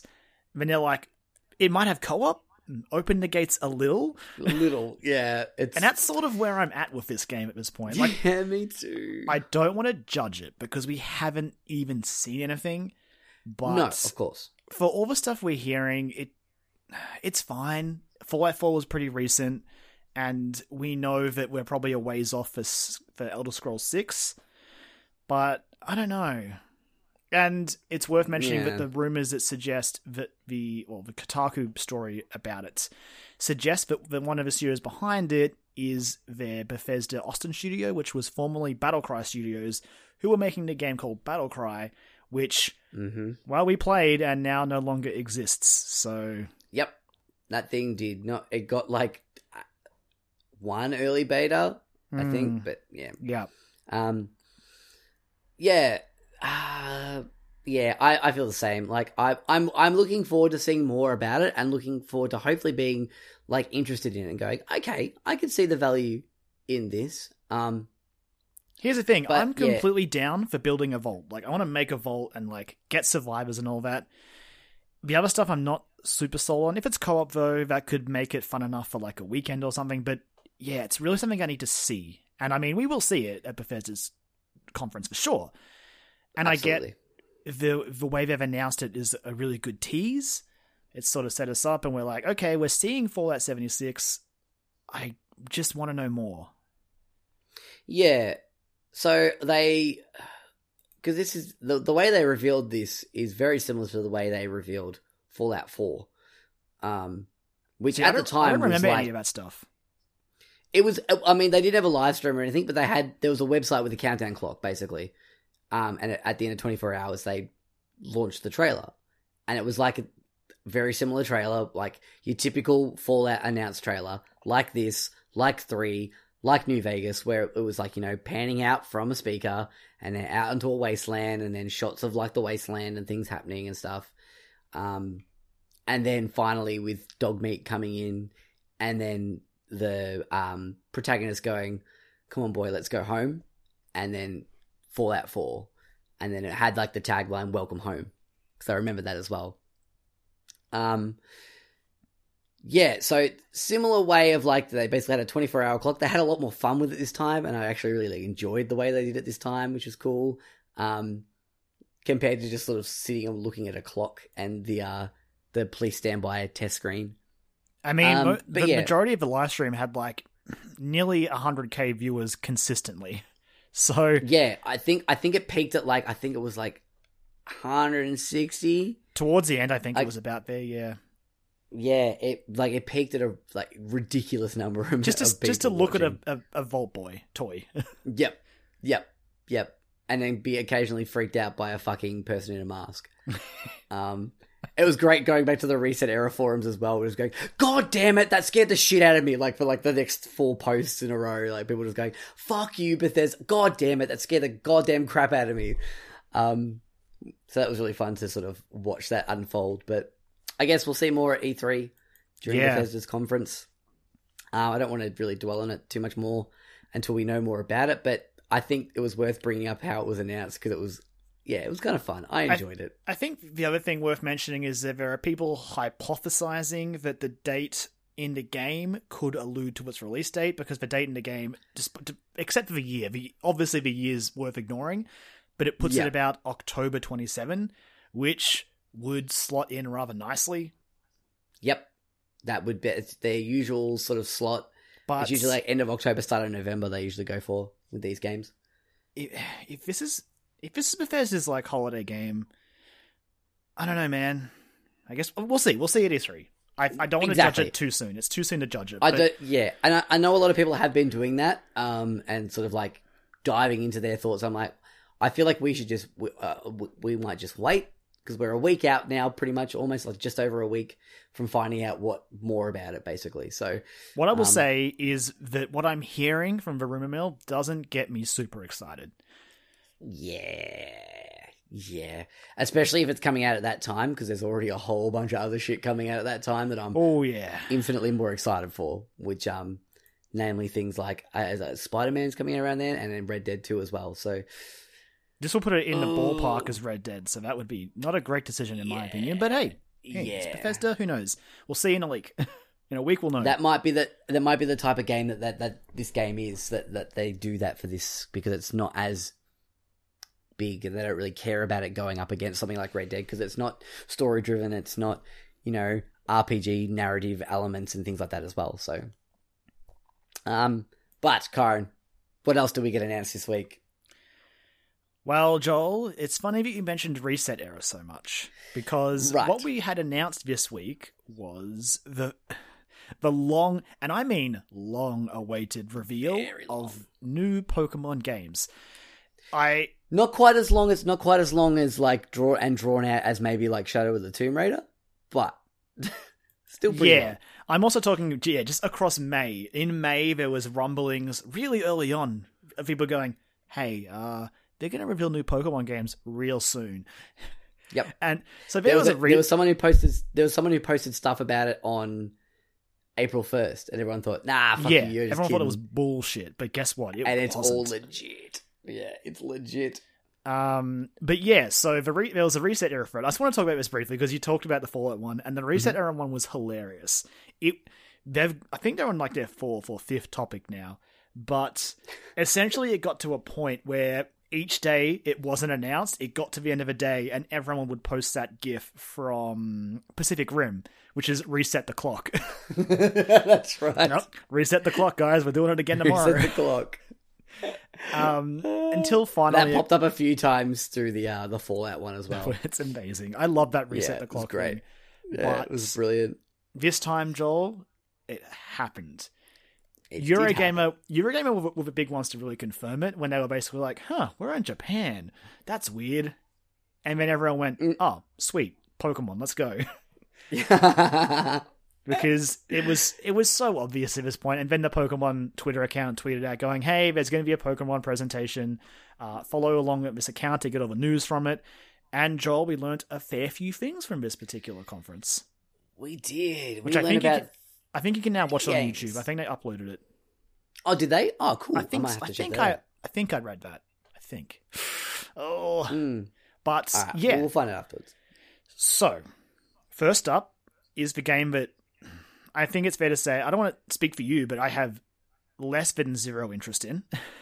Yeah, I'm. I'm waiting. I'm not going to download it for the Switch. I'm going to wait till it comes to mobile because I think I'll actually tinker around with it then. But until then, I'm like, yeah. So there's a weird little game called Pokemon Quest. It's on Switch now, and it's coming to mobile soon. It's a free to start game, has microtransactions. I don't really know how to describe the combat. Like automatic. s- sort of like Diablo esque, I guess, wherein the the Pokemon have attacks they can do, and they have yeah, a brief it's like cooldown they attack- between moves. they attack automatically, but you can influence what attacks they're doing. I think. Yeah, and everything's weird and cubish, like Robloxy, Minecrafty in nature. It looks like someone sat on Pikachu. It the Pikachu just GIF. squashed There's him. a there's a GIF going around from when they first announced the game, which is perfect, where it's just like regular Pikachu, and then he turns into like the cubey version, and it has like a question mark over his head. I'm like, that's how I feel, Pikachu. What the hell is this? Yep. Yep. Yeah, Now- it's uh, uh interesting. Yeah, they led with it for a reason. Um, and again, if you want to go and try it, you can get it on Switch right now. It's free to start. Uh, the microtransactions, I think, are related to you can cook up certain things to attract Pokemon to then add them to your team. I assume the ingredients are what you can sort of get on microtransactions. I have no idea. You can like customize your Pokemon with like power stones and stuff like that. So, like, it's not a half-assed game. It seems like effort has been put in. It is just not Yeah. something that I really have any interest in personally. Yeah, like I said, I'm interested in it, but not playing it on my Switch. I'll wait till it comes to the phone because it's a, it seems like a good phone game where I like wake up and I go, ah, cool, there we go. Oh, I've attracted a couple of new Pokemon. Sweet, put it away for the day. Like that's something I could just like fuck around with on my phone. Like, yeah, sure, why not? Um, it's not enough for me to warrant downloading on my Switch for sure. Yeah. But Joel, then we got the big ones. Mm, let's go. This November. Actually, I didn't mean. I didn't You- mean to like wow, you know, unofficially say that. this November, Nintendo and the Pokemon Company will be releasing Pokemon Let's Go Pikachu and Let's Go Eevee, which again are names that have been floating around for most of May, and the Mhm. logos that leaked were spot on the money. Uh-huh. Uh, Nintendo registered the domains, and people were like, "Oh, but is it real?" Yes, it is. Like everything just percent. everything fell into place when this when this was announced. Right down to the fact that the Let's Go stuff. This game is set in Kanto, so like you know, original Gen 151 first first like Pokemon games. It's not Yep. a remake. It is inspired by Pokemon Yellow. So Right. Let's Go Pikachu sees you start with uh, Pikachu, and Let's Go Eevee sees you start with Eevee. And the biggest thing to note is that this game isn't your typical Pokemon game. No, no. It This is one- not. It takes pages from the ridiculous smash hit Pokemon Go. Yeah. So, how, how do we start this conversation? Because I remember Look- watching the trailer and just going, holy shit, this game looks really good. Like, it looks like a 3DS game mostly, but it looks so Yeah. sharp and gorgeous on the Switch that I was like, oh, you know what? Yes, let's do this. Yep. But I I I would like to say that Yep. I think I'm I'm very excited for this. Um, just because I'm excited to see Pokemon trying something different. And I know that they've done it previously and it hasn't really worked out for them, especially on home consoles. you say different. Um, Is it really different? It's sort of just taking what Pokemon Go does and putting it in Yeah. Yeah, but like it's also uh, you know you know putting it in Kanto and having like you know the ability to run around and actually do the Pokemon things you would do in a Pokemon game. Essentially, So- really, So the less energetic version of Pokemon Go. absolutely, yeah. Let's let fucking I'm in. That's great. I'm totally down for that. Um, but yeah, I look, I, I, I look, obviously, you know, playing Pokemon, you know, weakening Pokemon with moves and having battles to try and capture them. That's like obviously going to be like the the premier way I feel of playing Pokemon because that's how I've always played Pokemon. That's how you've always played Pokemon. That's how anyone who's ever played Pokemon pre Pokemon Go has played Pokemon. Uh, I think this uh, the the choice to actually put in like the Pokemon Go mechanics of how to catch Pokemon. I'm like, okay, sure, why not? Like, it- if it's it's decent enough in the mobile game, like, why not chuck it in here? Um, and there's still battling to be done. Like, you can still battle against trainers. You can still battle against people. Like, I don't know. I'm I'm excited to see them sort of you know try something different. If it doesn't work, sure, why not? Like, you know, at least they had a go at it. Um, but yeah, I, I'm sort of like intrigued. Um, but a couple of things that I, I that sort of got me really excited. The fact that you can play it with just one Joy-Con, like that's all you need for the game, is one Joy-Con and you switch. You can play the entire game. Um, which also means that uh, the game has co-op, so you can play with a friend with the second Joy-Con. Uh, and from what I've heard, I don't know how true it is, but I believe you can play the entire campaign uh, in co-op. So that's kind of cool. Co-op Pokemon adventure. Yeah. Yeah. yeah. Um okay. So yeah, as you said, you can play it with for one Joy-Con, and the reason for that is, as I said, it borrows heavily from Pokemon Go, which means that to capture Pokemon, you just throw the ball at them. It's got the little circle, and you just throw the ball. Uh, random battles are gone. You'll see the Pokemon in the world. You just sort of wander up to them and you throw the ball at them. That's just how it happens now, just like Pokemon Go, which again, I'm not super against because sometimes trying to weaken a Pokemon can just be tedious. Like Yeah, real and I feel tedious. this- it kind of feels slightly more natural, especially with like just walking on your adventure and then coming across a wild Pokemon. You're like, oh, cool, I want to capture that. You throw a ball at it. Like, I don't know. It it just seems seems kind of fun in my eyes, Uh, but that's just me. battles are there, but so this is this is where it sort of is a bit confusing, and I haven't been completely clear on. Pokemon's have got their you know their default levels. Like they think they showed a battle in Mount Moon with like some level ten Pokemon, but they also have CP, which is Yep. how you figure out a Pokemon's strength in Pokemon Go. I don't know which one is the primary indicator in this game. Also, there doesn't appear to be an XP bar, which makes me wonder if because in Pokemon Go to level up, you have to give them candy and Stardust. Is that going to Yeah. be in this game as well? Like, there's still some things I'm not really clear on, and that's really, again, what's holding me back from being super excited. Again, I, I want to just. I'll, there's not much to talk about, so I will just quickly knock this part over. The third announcement was that there is an all new core Pokemon RPG coming next year, late 2019 Yes. to Switch. If you are into stuff like red, blue, gold, silver, all those traditional games, this one will appeal to you. Game, Yeah.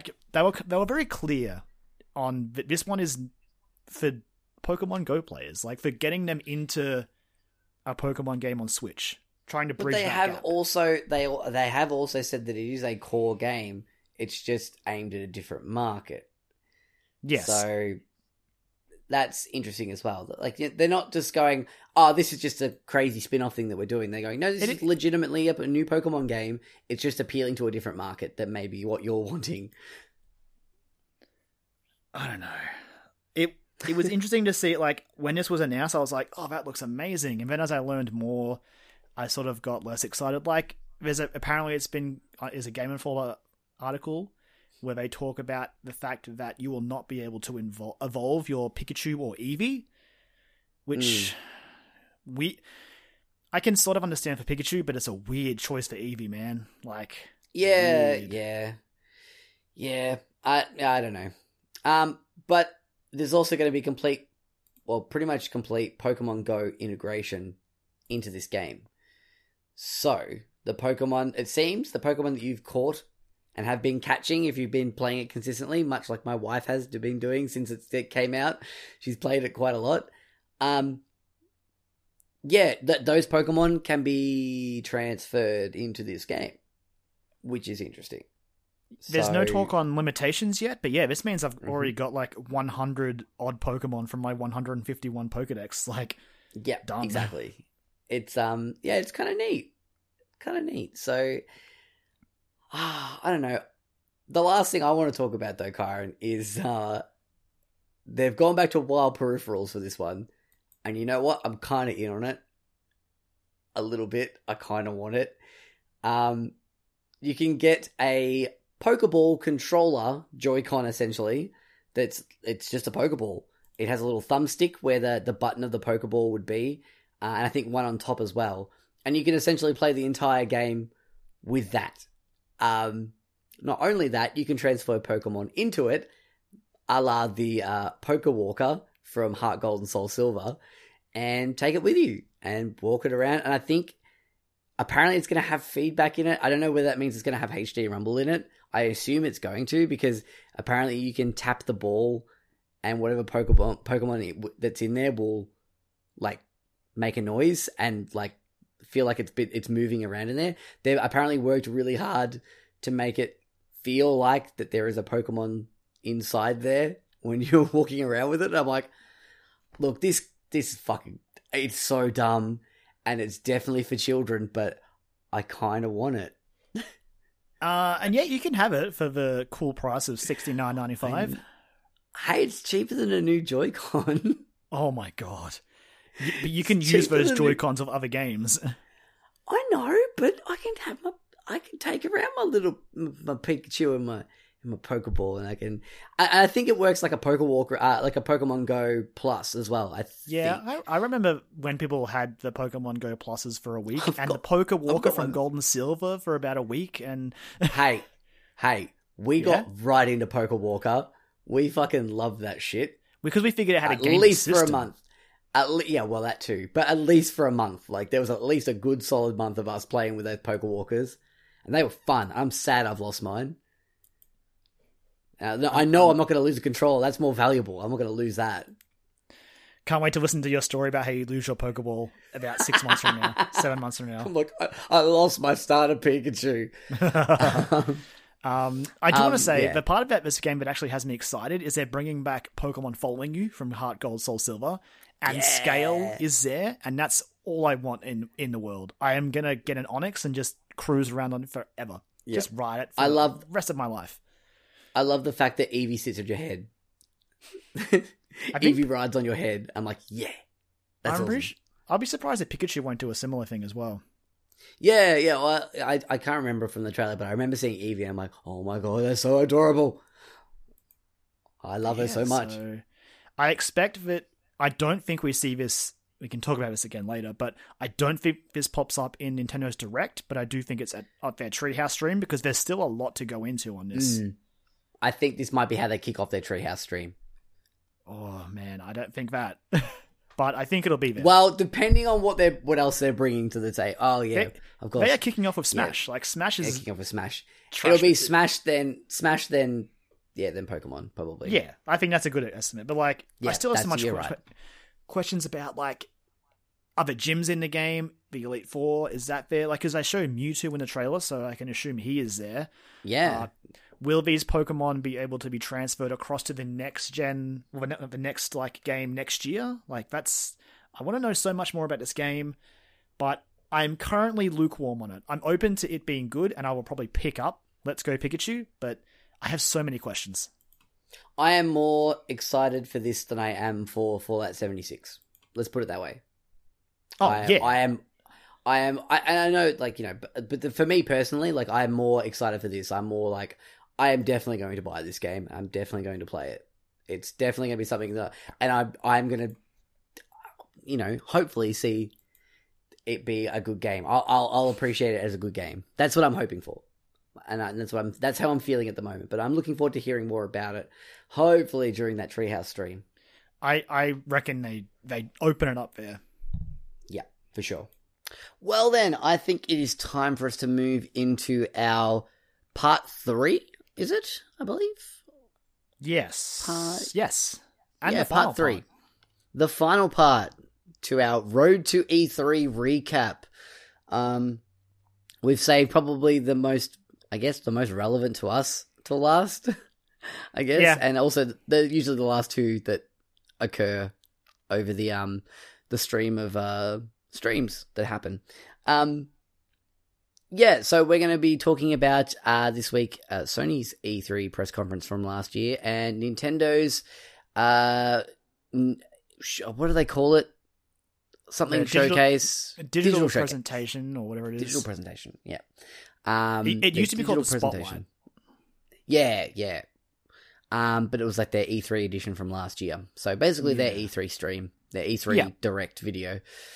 Um, cool. All right, so we're going to kick it off with Sony. Um, now Sony had a couple of pretty good years leading up to last year.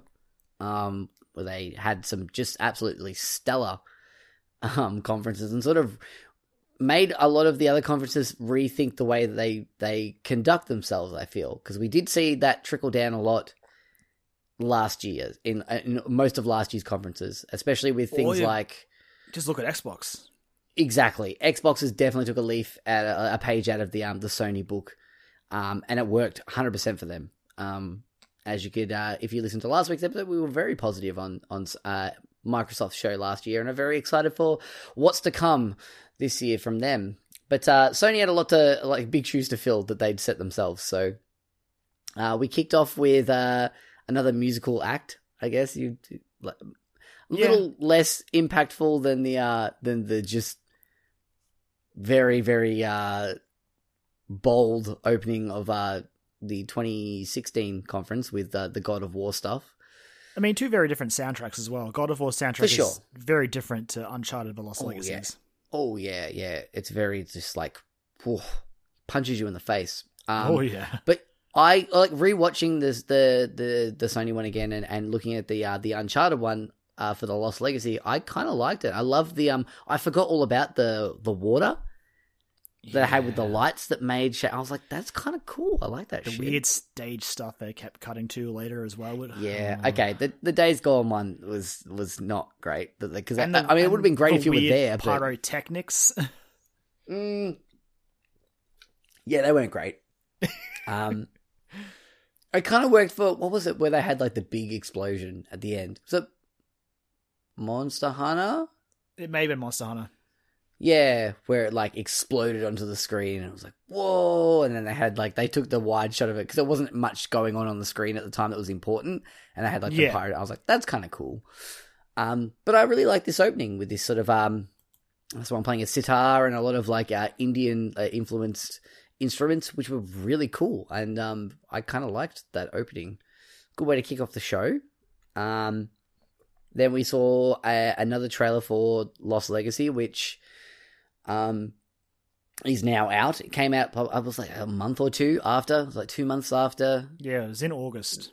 yeah, the E3. So, um, that was kind of cool to sort of see that open the show with that again because they the last thing, big thing that they did was uh, PSX in 2016, and um, that's when they opened with that. Uh, there, that really great trailer that was like, is this this looks like a Naughty Dog game, but it does is is this Uncharted? No, surely not.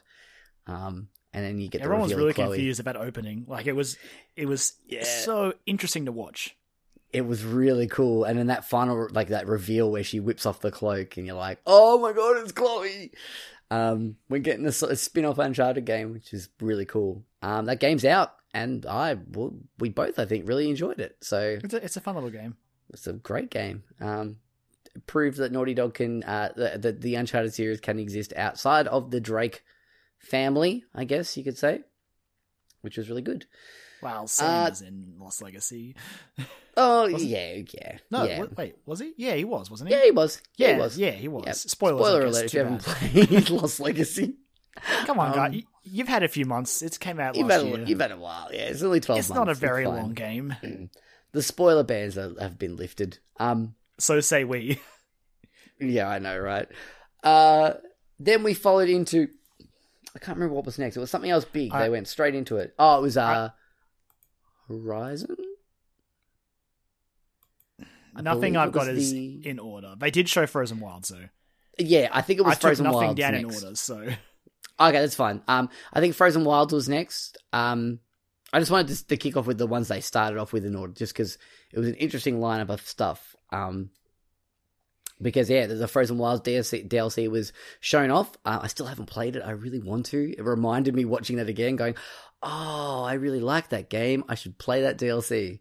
Um, and yeah, so we got that. That's also out now. Uh, it came out in November last year. November, December, I believe. I think it stuck to its official release date, um, which was impressive considering that game came out earlier that year and they had like a big DLC content update that came for it. I can't imagine the hours that Guerrilla must have been doing to get that out. Yeah. Apparently, like the the the story what it going around was that as soon as like the day they finished working on Horizon Zero Dawn, they started on the DLC. That was like they they were straight into it. They didn't even stop, um, which is believable. Oh, that's rough. Yeah. Crazy. And the, the only reason I say it's rough is because I know I saw so many developers who were working on God of War were so happy when it was done so they could actually have a holiday. Yeah, I yeah. Hearing Cory Barlog talk about that, yeah, yeah.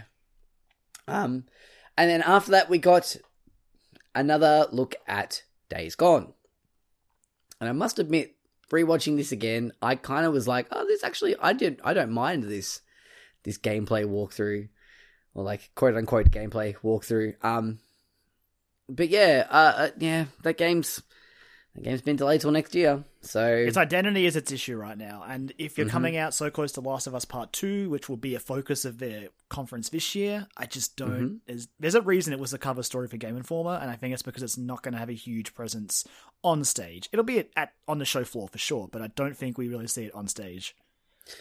No, I don't think so either. Um, yeah, so uh, that that was that, that was the first of um uh of the, the the delays, I guess, um that we know now that have been delayed into 2019, or or games that aren't out yet. Let's put it that way. Uh, then then Shawn Layden himself appeared on stage, gave his little spiel, uh, and then we got a whole bunch of other stuff. Let's so let's just run through all that. Um, there was a, a whole bunch of stuff for Call of Duty World War Two, um, saying that I think that they they mentioned stuff about the fact that, or like in the trailer, it was mentioned about like PS4 getting uh content earlier for it because they had that Activision had that deal. Ac- Activision is best buddies with the, the market leader. There's a reason why they were best Exactly. friends with Xbox 360 last gen, and they're best friends with Sony this gen. Exactly. Which I guess we can knock this out of the park as well. We're talking about Activision. Uh, we saw Destiny 2 as well again. Um, Yep. I remember how I felt watching that last year compared to how I felt watching that again tonight. I was like, oh, that's right. I remember being excited about this game. It sucks because Um, the short trailer shows a bunch of Guardians shooting people, and it reminds me of the shooting in Destiny is really good, but Yeah. the rest of the game isn't. So Yeah. nah. Yeah. The rest of the game doesn't know what it wants to be yet. And that's probably its biggest issue. Um, They just They- can't keep got- the content up for the the hungry audience. That's the problem. That's it. Yeah, they've got so many good ideas, but it's just the, the the rate that it's coming out is not fast enough. Which it it feels really entitled to say that, but I mean, that community's hungry and they want they want more. Um, so I don't know. I don't know what the solution to that problem is, but um, uh, we also got a look at uh, a new God of War trailer we we saw. Really great trailer, and it was interesting to watch that again uh, tonight, having played the game, and it's pretty much like note for note what happens in the game, which is interesting. Yeah. It, I I had that feeling watching it again. I'm like, oh, okay, now I know the story of this game. There's a lot. Yeah, There's a yeah, lot of shit in like, this. when they showed um Thamur's corpse, I was like, whoa, okay, Mm. All right. It was and like, they showed mm. the, the the other realm with the dark elves and all that. I was like, okay, oh whoa, okay, all right, guys, ease up. Yep, Like, and they showed like holy crap. they showed like one of the vaults in uh in Tyr's temple Yeah, with the yep. the fucking the Kratos on the pot. Like I, again, like looking back on that in the past, it's like, oh my god, I'm glad I didn't revisit those trailers like leading up to it. But Yeah. like at that time, it's like I was just like, whoa, God of War looks so cool. But now having context to finishing the game, it's like, Yeah. well, Whoa, too Oh, much, shit. guys. Ease up. yeah, yeah. Which I mean, it's easy to say, I guess, because now we've played the game, we do Yeah. know. And we've Um, got the context for all the stuff they showed, but it is a it's a thing I yeah, you definitely think about when you're going back and you're like, oh, okay, I know where all this happens, and whoa, Yep. If you- if I I feel if you were to watch that trailer and then immediately start playing the game, it it would be like, oh, oh, okay, I can see where this is kind of going now. Whereas I've like there were points in that game where I was like, oh, how, what's going on, what's going to happen? I don't know what's going to happen here. Um, still had a big secret kept though, so that's really good. yes, Anyway, uh, that's really good good to see. Uh, we saw other things like we'll knock a whole bunch out. Things like the Inpatient, which came out and apparently wasn't very good. They had, Um, they had all they had a whole VR section, which I'm assuming will come back, like Star Child for VR, Moss for VR. Yep. Moss, I heard was phenomenal. I heard everyone raving about Moss when it came out earlier this year. Um, everyone was saying it's one of the best like PlayStation VR slash VR games out there, and it's really cool. And watching that trailer, I'm like, yeah, this looks really interesting. Um, there's that part where like it pans, the camera pans up, and like it's Moss looking up at you with the headset on, but like your reflection is there's like water in front of me. The reflection is like you look almost like a no face from um uh from uh fucking Spirited Away, is it? Yeah, Spirited Away. Um, but yeah, that was kind of cool. Uh, yeah, Star Child looked interesting. Uh, we saw Skyrim VR and uh, Monsters of the Deep for Final Fantasy 15. Th- those are all, except for Star Child, I don't think is out. I'm not sure about that one, but the rest of them I know I'm pretty certain they're out. Um, all right. So we also got a, uh, trailer for Marvel vs. Capcom Infinite. Oh boy, Speaking of games that are having the uh, the gift of hindsight, looking back upon that trailer, I was like, "Oh, this looks pretty good." Uh, I remember downloading that story trailer and playing it, going, "This is me too. not I great." yep, that was my exact same thought when I played that demo. Which they like, shadow dropped. Oh, yeah, they showed dropped. Well, I was like, "Fuck yeah, great! I'm going to download that." Um, and it was like that whole thing of, uh, oh, oh, oh, okay, yeah, cool. I was excited for this game. I am. I my excitement has dropped. So, um, yeah, that was a a, a, a shame to see. I still love the part at the end with um with Rocket, with Dante throwing Rocket uh, Ebony and Ivory, and he's like, Ebony and Ivory. Oh, I loved. I, I looked at all right. I, that was kind of fun, and it's Nolan North being Rocket Raccoon, and I'm like, yeah, okay, that was funny, but yeah, the rest of it was pretty forgettable. Um, we got a trailer for Detroit Become Human, which reminded me that I haven't played that game yet, and it is out.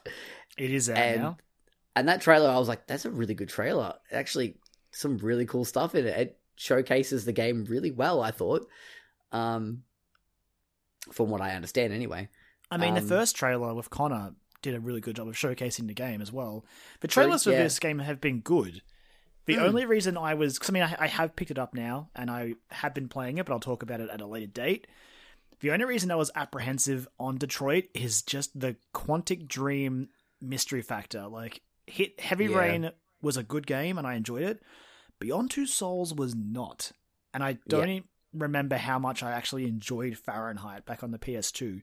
So Yeah. it was all up in the air, but reviews were good, so I picked it up, and so far I am enjoying it. But yeah, I'll, I'll try to plug away at it after E E3. a good friend of ours, uh, Mr. Ben Clark, he's been playing it and he's been loving it. So, uh, but he's also a big fan of of at least of um Heavy Rain and Fahrenheit. So Not Beyond Two Souls. I don't think anyone's Beyond a fan Two of Beyond Two Souls. no, no, I don't think so either. But um, yeah, he really enjoys those first two games. So Ellen I Page think isn't a fan of it. oh, that's not a good sign. I'd love to hear what Willem Dafoe thinks of it. No. Um, cool. It'd be Uh, that gif of him smiling in the in the back of a car. oh god, Ugh. makes my skin crawl thinking, ah, thinking about it. um, what else did we get from there last year? We had well, you you mentioned uh, Marvel vs. Capcom, but also we had the reveal of Monster Hunter World, Oh, of course, yes. Which ushered in Monster Hunter to to the other consoles, to not Nintendo, which was Yeah, a thing that had been rumored leading up to this event, and then to have it confirmed was interesting. Since then, Capcom have decided to bring across Monster Hunter Double Cross, and it will come out this August. But at that time, their official stance was Monster Hunter World will come out on PS4, PC, and Xbox. If you want to play Monster Hunter on Switch, too bad.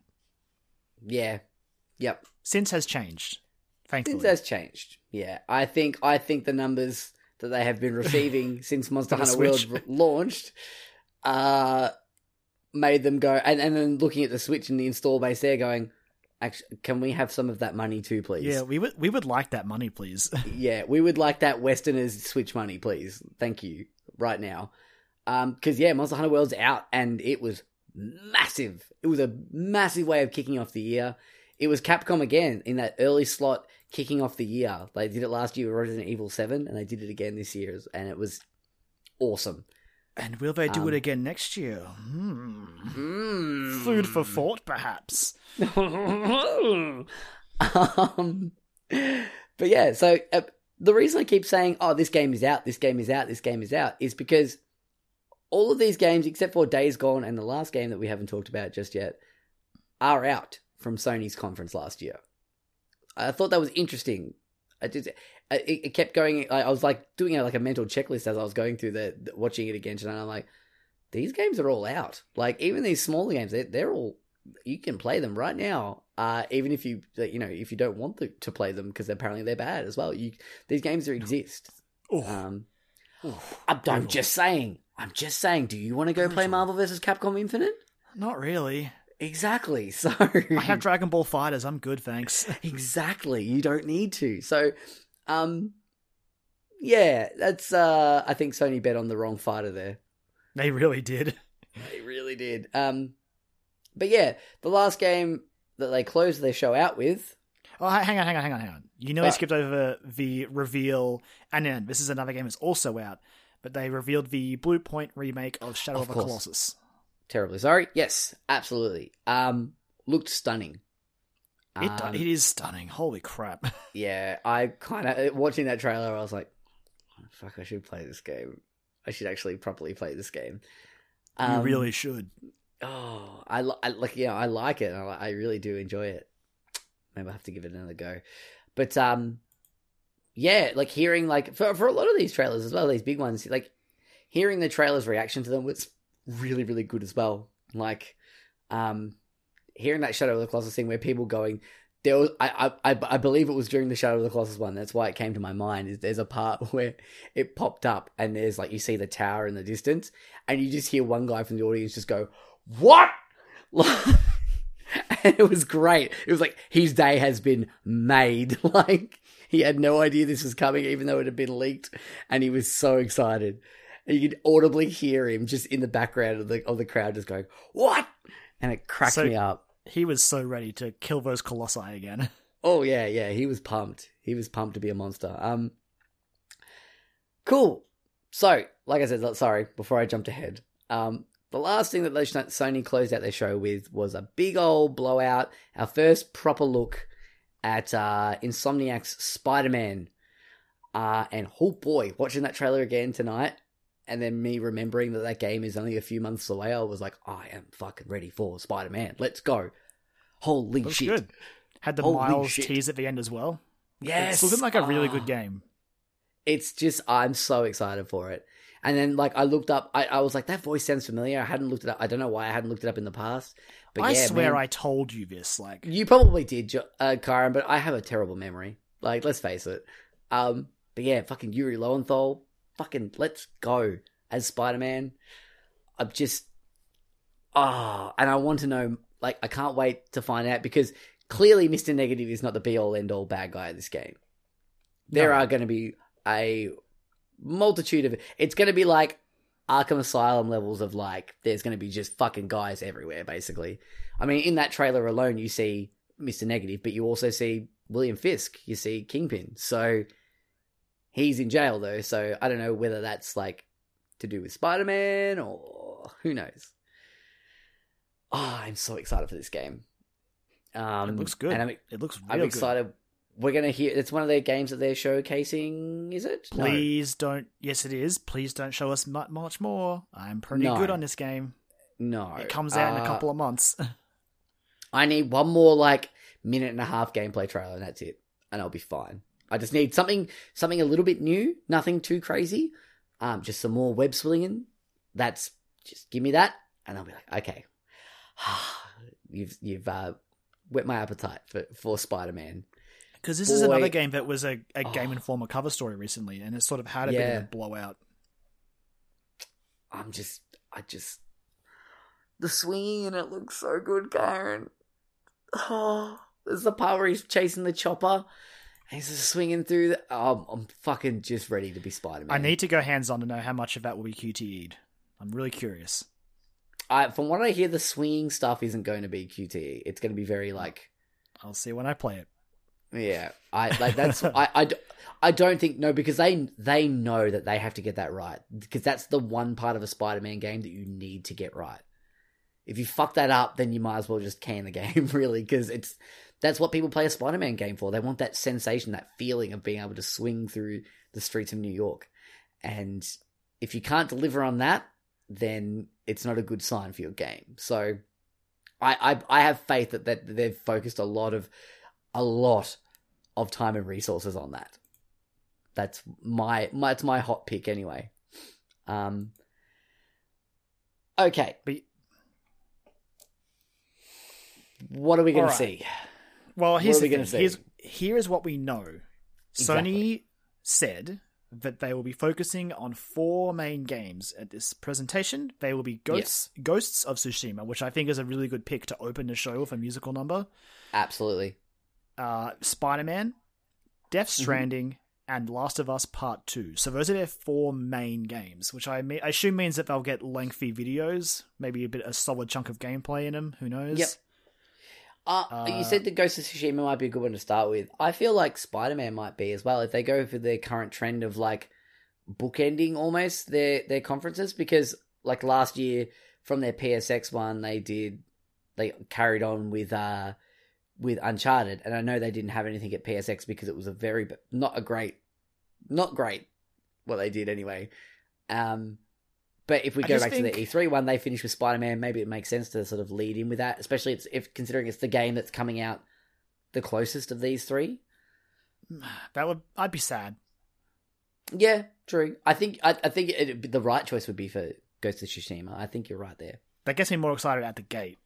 Especially if I if I hear the music, I'm like, oh, what what is this? I don't know Hmm. because we know nothing about that game really, except for that really short trailer, the setting, Yep. It's by Sucker Punch. So they could really surprise if they start with that game. Who knows? Maybe they'll start off Death Stranding, and then the rest of the show will, will be like, Fuck. what? Will Kojima reveal himself? Will he be Yeah. there? Death Stranding's going to be there. He's absolutely going to be there. Yeah. Will The he biggest walk down a giant light bridge again? Will will um shit? What's her name? Will Emma Stone reveal herself? Ooh, that's oh, that's a good one. This would be the time to do it. Oh, reveal a new character? new character in a new trailer, and it's Emma Stone. That's that's how you do it. I mean, if the, that is if that's actually a thing, but I mean, oh boy, oh boy, But but yeah, so so those are the four games we know are going to be there. So I don't, Yeah. I really don't know what we can speculate about them besides the fact that they will look good. yes, yeah, absolutely. so Um, aside, aside what from that, Sony was careful to make sure that we remember that they will have exciting announcements from their third party publishing partners, which I guess is their way of saying, "Don't worry, guys, there will be other stuff." Yeah. So I think Maybe we're still going to get some surprises here. I think we're going to get some surprises though. I think they'd be crazy not to have a couple of surprises. So last year, Yes. last year there were rumors. There were rumors about PSX and it suddenly being smaller. There were rumors about the existence of a certain game in a long-running Mhm. Capcom franchise titled Devil May Cry 5. Mm-hmm. Rumors that, that there was a trailer that was finished. It had a runtime and everything, and Sony was like, "No, let us hold this for E3 next year." We're going to find out if that was true. Yeah. I mean, we know that trailer exists. Apparently, yeah. It- it- It the person who said this has a length. So, Yep. will it happen? It's- I think it does. I think it does too. Capcom have Um, had a trend over the last couple of years of revealing a game at E3 and then releasing it early the following year. Yeah.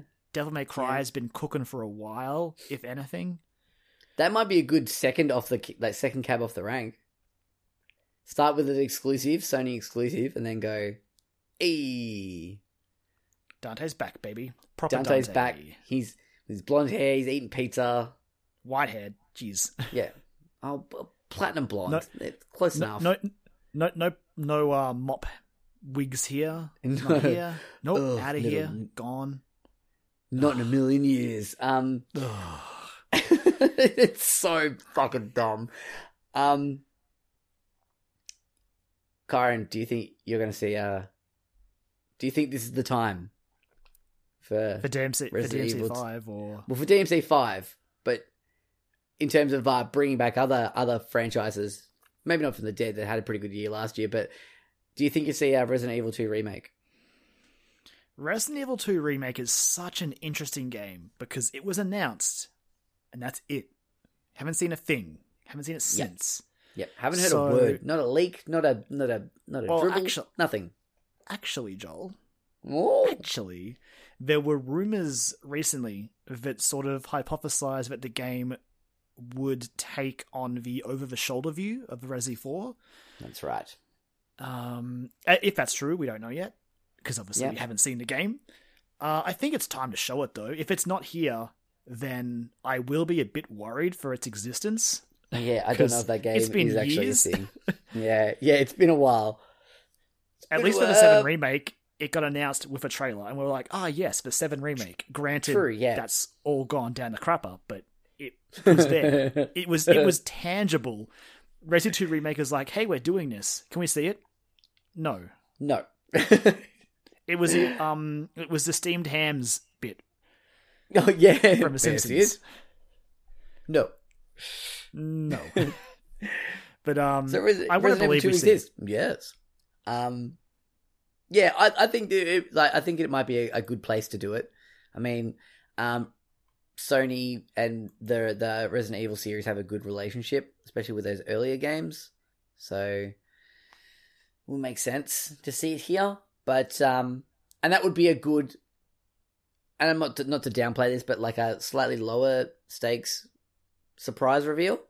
I think that would be a really good one to sort of pop in there and just be like, "There you go, guys." Much like they did with, I guess, with um, uh, Resident Evil Seven. That was at Sony's two years ago, wasn't it? Yeah, I I think it's a good bet. I mean, I also wouldn't rule out a stealth drop demo. Like maybe this takes up a Marvel vs. Capcom window. I don't know. I don't want to. And it makes like, sense too, 'cause they've done it with the- into like into set things, but it could happen. And it makes sense because they've done that with the franchise again with the Yeah. Resident Evil Seven demo. Yeah, that would make sense. I just want to see the Um, remake, man. I want to know, I think you and a lot of people do. Um, especially Michael Huber from Easy Allies. Michael Huber, man. Yeah, he is so fucking beyond keen for that. Um, I want it for his sake as well. I really do. I want it to reveal itself for his sake. Um, cool. What about uh, what about some Activision love? Do we think we'll see some Black Ops Four blackout mode? I um, think- for the first time. I think we'll see Blackout. I think Mm, I mean, there's lots of talk about it not being ready for launch, but I still think they could have shown something at that presentation if they wanted to. yeah, And I just assume, again, with Activision and Sony being best buds at the moment because they're both making lots of money, that this would be a good place to reveal Blackout, the big battle royale mode to potentially end other battle royale modes. well, that's it. Especially if you're a Call of Duty player. Like, I mean, it's got enough. or like a Black Ops player. Yeah. Especially with PUBG still nowhere to be found on Sony platforms, like this could be a way for Sony to be like, "Eh, we got Blackout anyway." That's a good. that's a very good point, actually. Um, yeah, I think that might be. I think that might be a, a, a semi-permanent lock on that one. Um, because again activision and call of duty are just known for having some sort of presence at a press conference with a story Yeah. trailer but story mode's gone blackout would be a good replacement as far as like getting people hyped yeah, for sure. Um, and I think we'll see like a recap Destiny trailer from what Yeah, this, well- whatever this live event is that's happening in a couple of days' I- time. yeah in a couple of days they will be revealing information about year two we probably won't Mhm. cover it not just because we don't care about destiny but also because it's just in the middle of episodes for us so we'll probably cover think- it in our e3 stuff Yeah, we'll cover it when they talk about it at Sony's press conference. That's how we'll talk about all that shit because we'll see a trailer for for it. sure We'll be like, "Oh, this is all happening." Yeah. For sure, it'll be there. It'll have exclusive Sony content again, which sort of, which sucks for Destiny players on other platforms. But whatever. Yeah. I guess they don't really care. No, they don't because they're making money, making bulk coin. Um, so, speaking of money and marketing partners, yes, this is this company doesn't care about E3 because this is a company that can just drop a trailer, they can drop a screenshot, they can apologize, saying, "Hey, sorry, we've delayed our game to this date," and everyone goes, "Wait, we didn't have a date in the first place," and that is They could- Rockstar. they they are the embodiment of their namesake as well. They are Yeah, they- literal rock stars. They can do whatever the fuck they, They want. They absolutely are. Now, Mhm. they are the marketing, like Sony is the marketing partner with Rockstar for Red Dead. We haven't seen gameplay yet, and typically Rockstar don't really make a show at E3, but do you think we might see Red Dead 2 pop up in this press conference?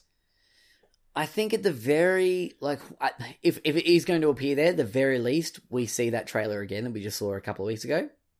Oh, that's a really Um, good point, actually. It could just be a, story, just- story trailer. They just play that story trailer again. Um, best case scenario, we see some actual gameplay. I'd love some gameplay, Joel. That would be a that would be a good one. Uh, wild card scenario, we hear about Red Dead Online. oh, that's, that's, That's- the, that's the money answer right there, isn't it? exactly, exactly. And it's it's uh, it's a wild card, but it's not completely implausible. So I I think that because I remember when we got that, we had like a GTA Online trailer, and they like went into detail about the features that were going to be in it at first and what you could do. It was a really great trailer, and I was like, oh my god, um, this is going to be insane. Uh, and it still is. So As long as um, you've been playing it consistently, otherwise you're screwed. yeah, yeah, exactly. Um, so yeah, this might be a good time for them to sort of talk about that? Who again, knows? it's it's such a hard thing to pick because again, we know that Rockstar they never really show up because again, they're too cool for it. So, but I just yeah. It feels like it's I don't know. I feel like we're going to see Red. I want to see. Maybe it's because I want to see Red Dead. That could be it. I think that there's a general yeah, it's one of those things where you have that feeling where you're like it, it all sort of makes sense. I completely forgot about that they were that Sony was the marketing partner for Red Dead 2. Um that yeah, that makes sense.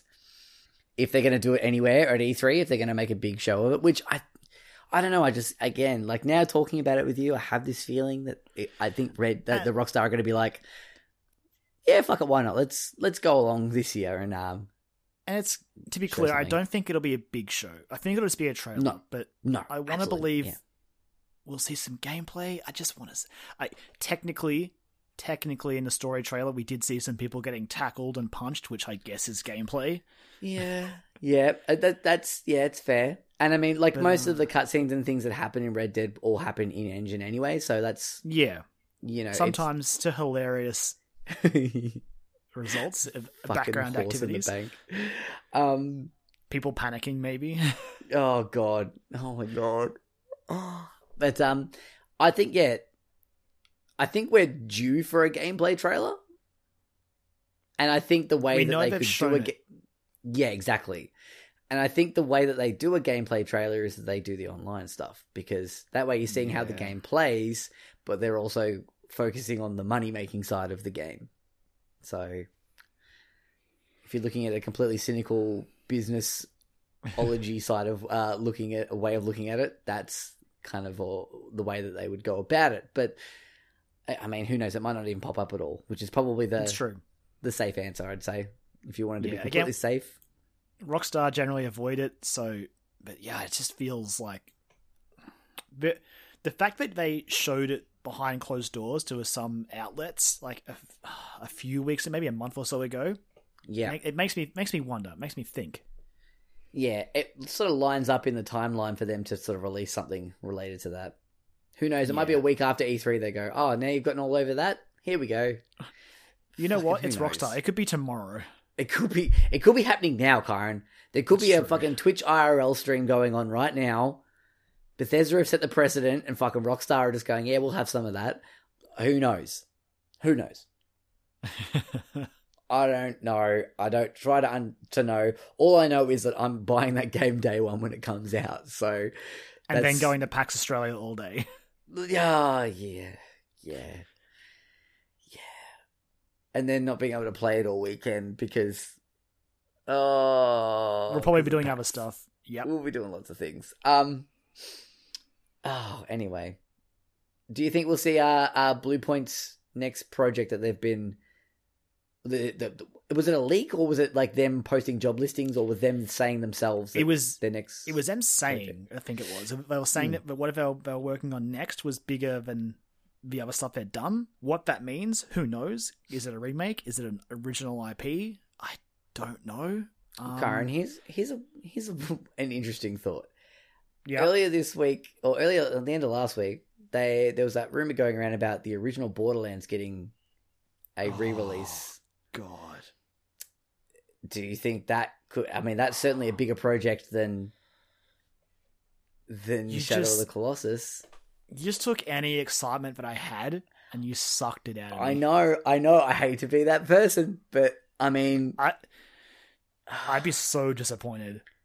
I would be I'd as well, so absolutely, because disappointed. because as much of a Borderlands fan I am, Borderlands One is not a great game. Looking back on it, after having played Borderlands Two and pre sequel, it's not a great game. if you're going to remake that game, you'd have to completely shake up its attitude completely. You'd have to add But- shit to it as well, yeah. So, I mean, yeah, it was just an interesting thought that I had. That you know, No, my my pie in the sky dream is that uh, re- earlier in the year, at long last, after surviving one initial shutdown and then fans outraging, causing the service to be switched back on, earlier this year, the the power was pulled on the on the on the servers for Demon Souls. Demon Souls, yeah, So it's it's had people talking.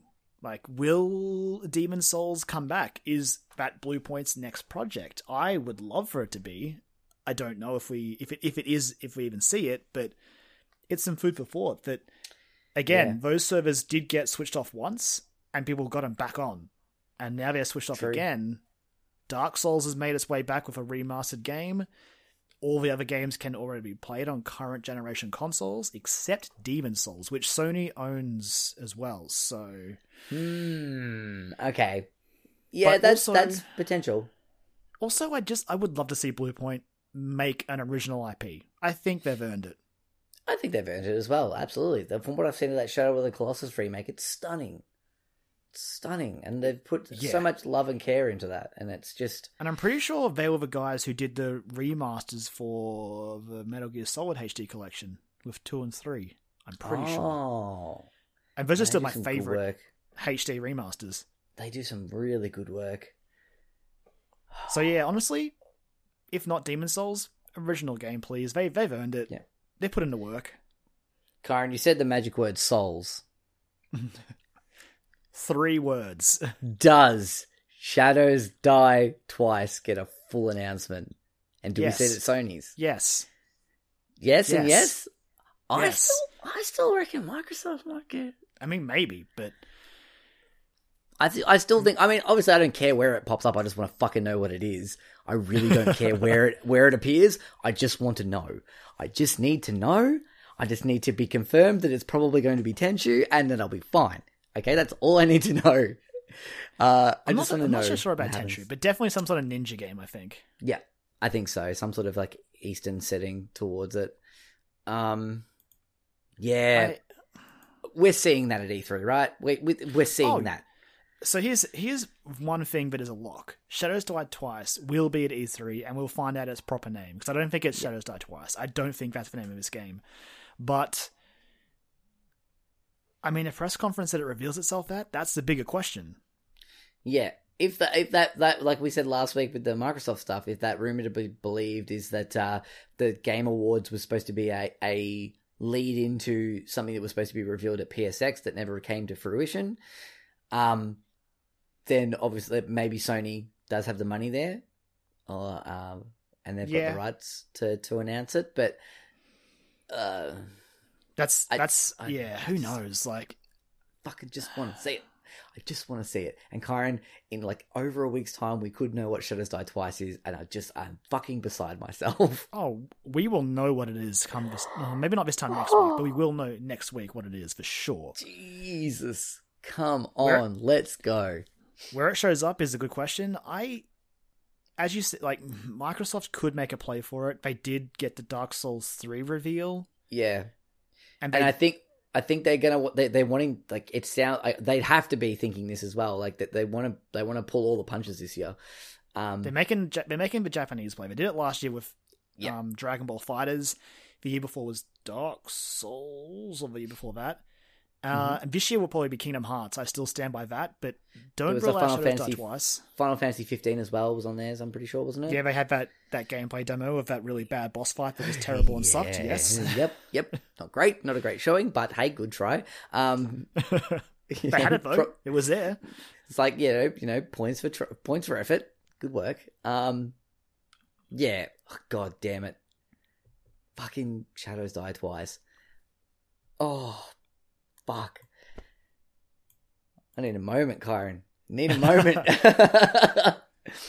I just trying to not think about that game too much because I'm always craving a FromSoftware hit, and Dark Yeah. Souls Remastered is doing the job for me right now. But also, I Mhm. could do with a new FromSoftware fix. Yeah, I look. I just yeah. I don't try. I try not to think about it too often because the, what's happening now is what happens generally. I just start getting Yeah. like for, beside myself. It's it's crazy that for the last six months, all we've had is like that five second video.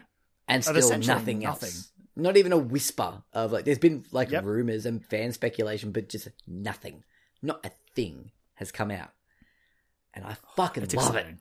I love it. Oh, because Dark Souls three had that huge leak with the no when all that art got sent to them. oh yeah, yeah, yeah. Even even Bloodborne was leaked ages ahead of its re- reveal as like Project Beast, So That's right. Yeah. Shadows Die Twice. Who knows, man? Let's go, though. I'm ready. Let's fucking go. Let's fucking go. God damn. New I, I'm I'm willing to bank on it being a new IP. That I- I'm I- confident on. I think so too.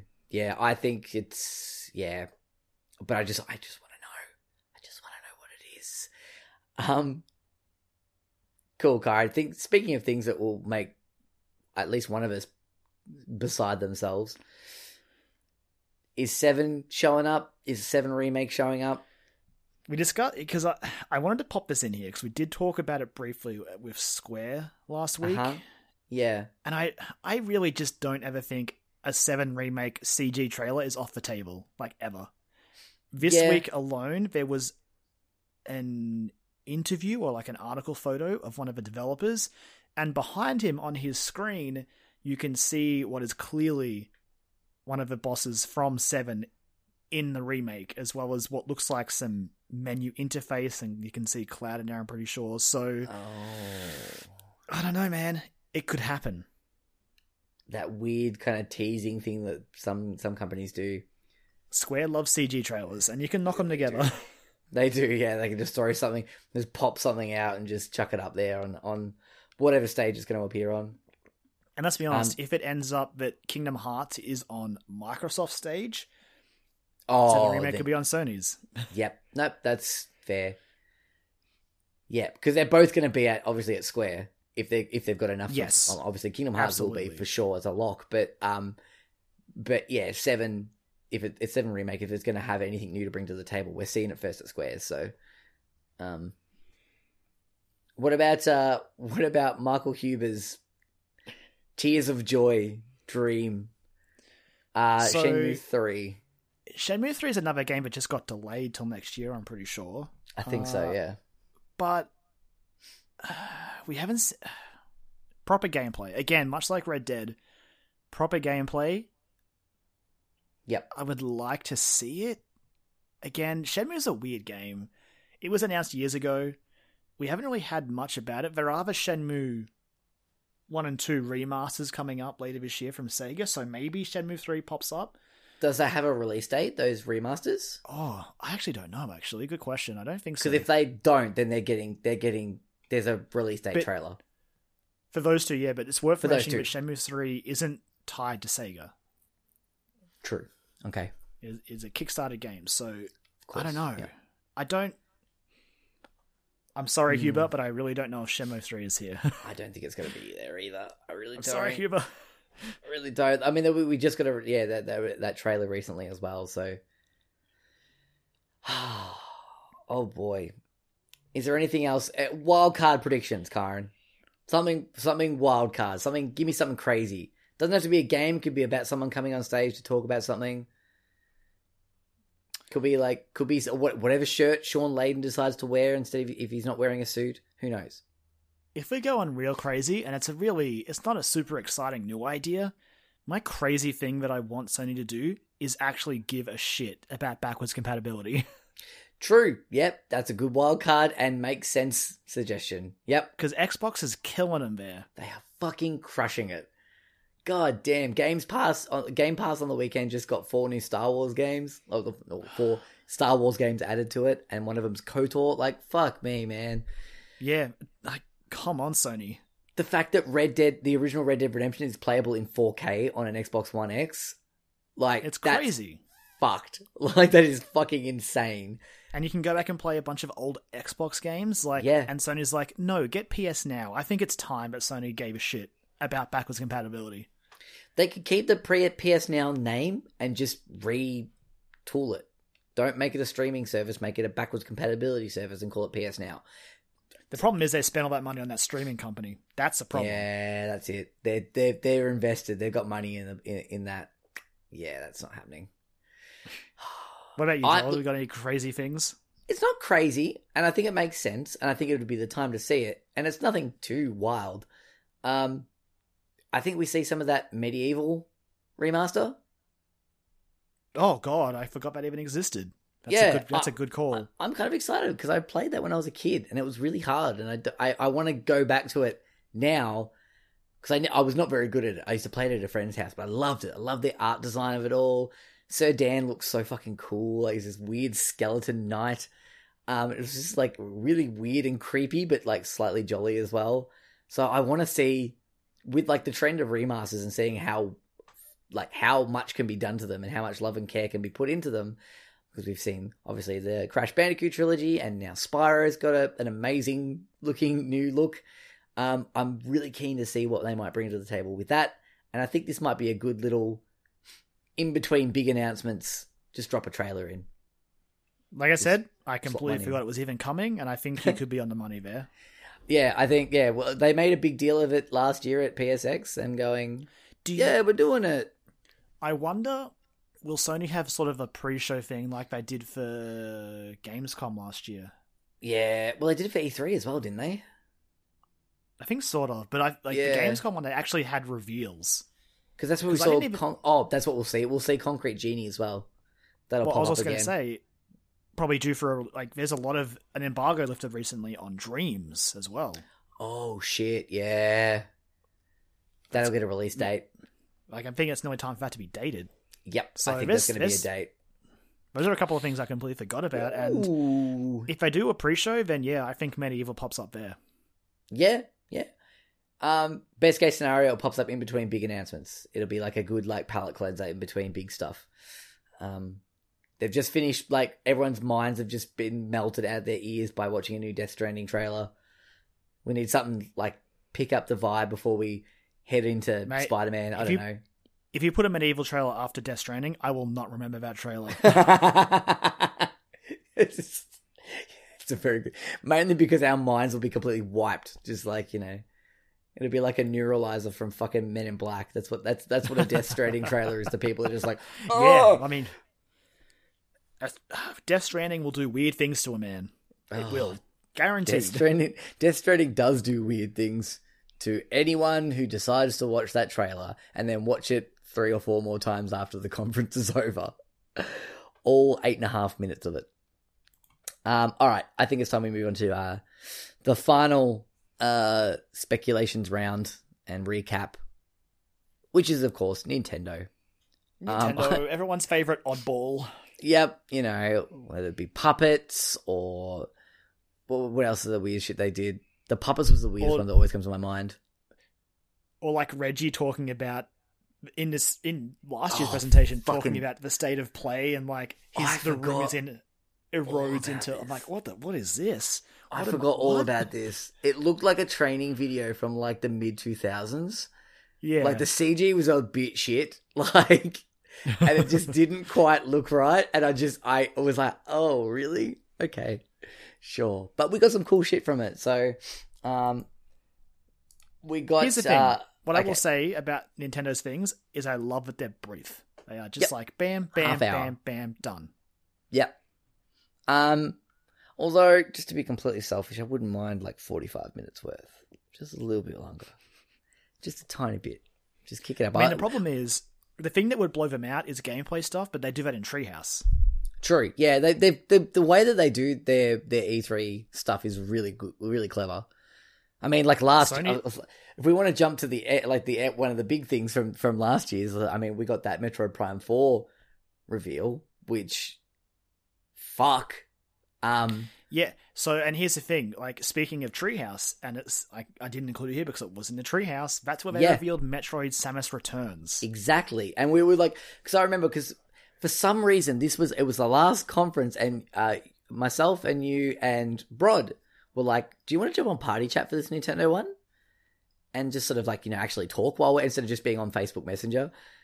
Uh, and we're like, yeah, why not? And it just, it, it must have been like fate that made us actually do that for that one particular conference because we got to hear your reaction live to not only not only Metroid Prime Four, but then like the Metroid Prime Four. When I was talking about this with Ash before, when it, when I was rewatching the the stream, and I just remember you just got like Brod and I were like Kyron, Kyron, and you're like yes, yes, The second it was like the, God, the yes. stars, I'm like, yes, it's Metroid. Let's go. yep, yep, You see like the the the screw like the shine sparker screw attack sort of yep. the Metroid ins- like insignia in the stars. You're like, oh. Then that music kicks in.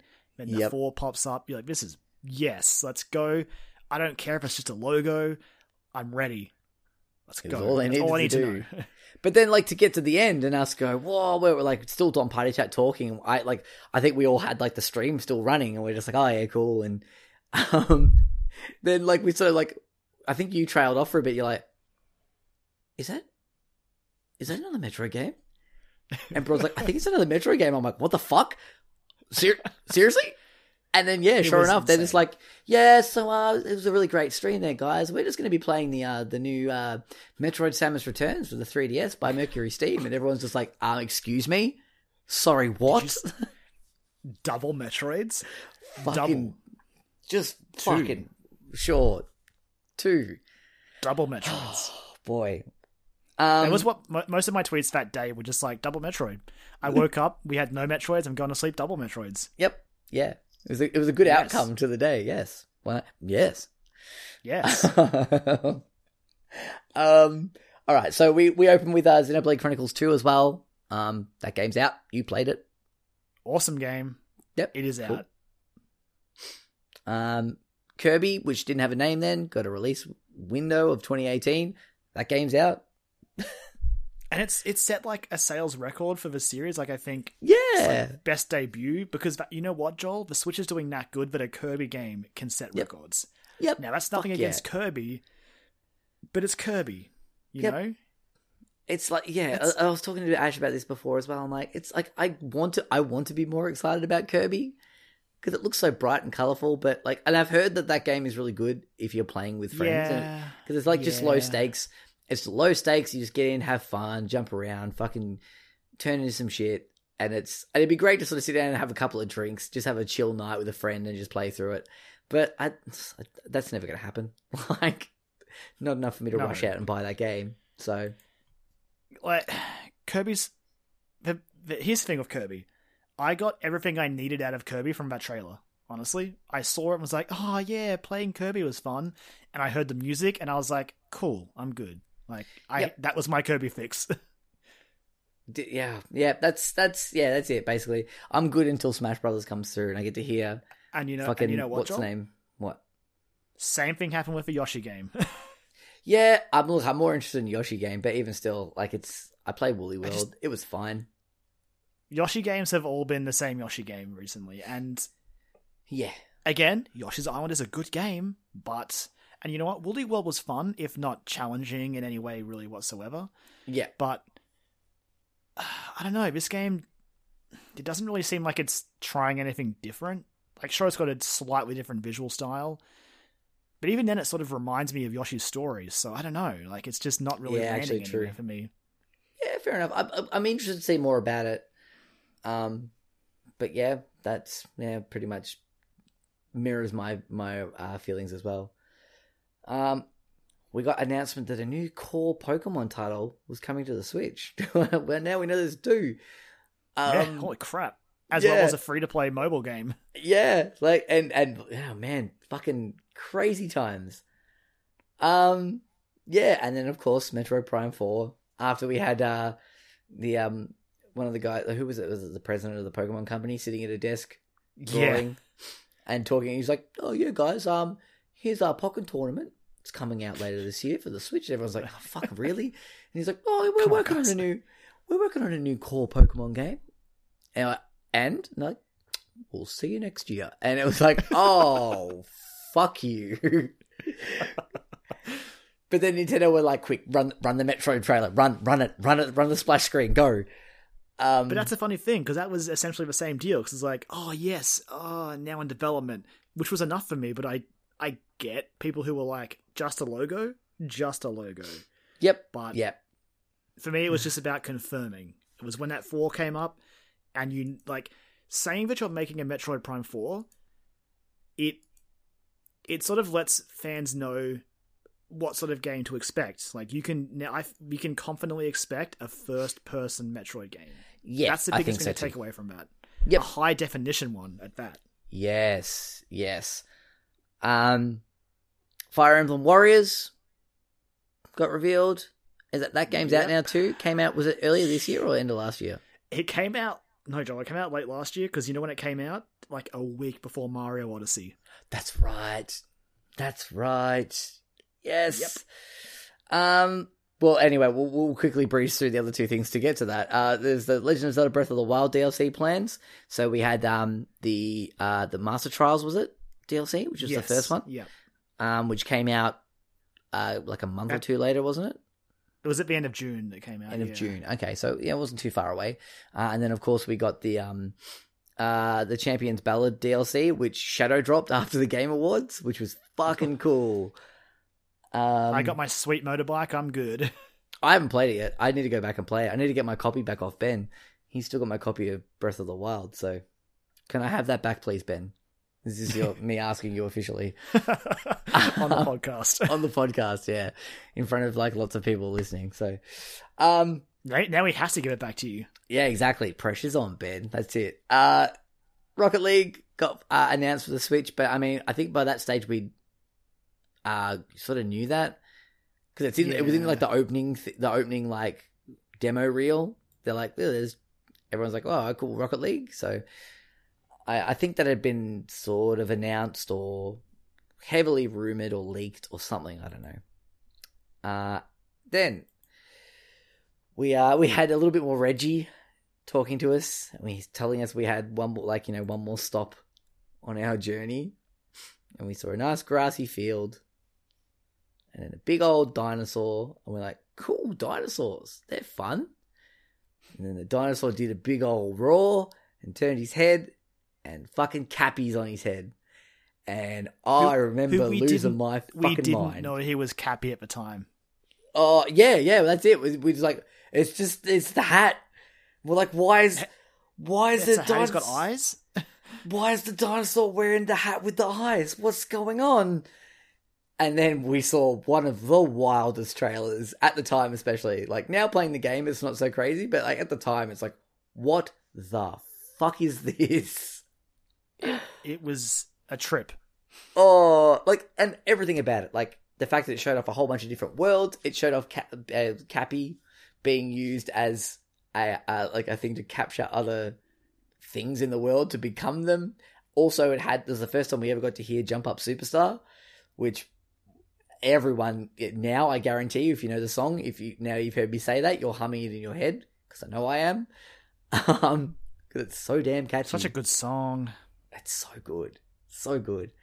Um yeah, like it was crazy. It was a crazy trailer. And then we got a release date at the end of October 27th. Um man. Man, So what good. a ti- tight 30 minutes there. And um, It was yeah, it was condensed, but it, it got through shit. And that's Yeah. really what's important because then they went into the treehouse where they opened up on a lot of his stuff. So that was really cool. Yep, absolutely. Um okay. All right. So, what are we seeing from Nintendo this year in their direct stream? So it's funny. We we we talk about how Microsoft are sort of a mystery still, and Yep. in a way, Nintendo kind of are as well. Here's what we know they have coming up later this year. Yoshi. Yep. Whatever the heck that, that that'll probably get a name. That'll get a name for date. sure. Yep. Uh, there's also meant to be that Fire Emblem game we have seen nothing about. We haven't even Mhm. really heard about it since the Fire Emblem Direct last year when Heroes came out. I think was it last yeah, year? Yeah, I think so. Or Yeah. was it the year before that? Holy crap! I can't even remember. Fuck, it might have been. I Um, don't know. Is it... no, it would have been last yeah. year because it wouldn't have been the year before Did I- because we didn't know about the Switch all that much, did we? I think it was last year. I think it was last year. It feels like last year. Okay. I feel like we talked about it last. We'll go with your answer. Either way, Okay. it's that's when we last really heard about it, and we haven't seen anything. And that's meant to be coming Mm-hmm. out this year, so I think that's going to be a focus of their direct. We'll probably get a, a decent trailer for that. It sort of goes a bit deeper on that than maybe the other games on this list. Um, and of course, there's Pokemon Let's Go Pikachu and Let's Go Eevee, which again might get a short trailer, but I don't see it having much of a presence in the direct itself. It feels more like a treehouse game where they can sort of deep dive on it. Yeah, yeah. But I would Yeah. say those are probably the only. Oh, actually, you know what? No, the other big thing that is clearly a lock is Smash. Yeah, Smash Brothers is going to be there. It's going to be a This- Uh, yeah, we're going to see like fucking whatever crazy shit they're going to bring to the table. That It- do we see another character? I- Yes, I think Smash opens this thing. Yep, good point. Yep. Um, We get a we get we get a newcomer trailer. who is it? John, don't do this to me because there was there's a. I feel like we go back to rumors a lot, but it is it is that time of the year. Yep.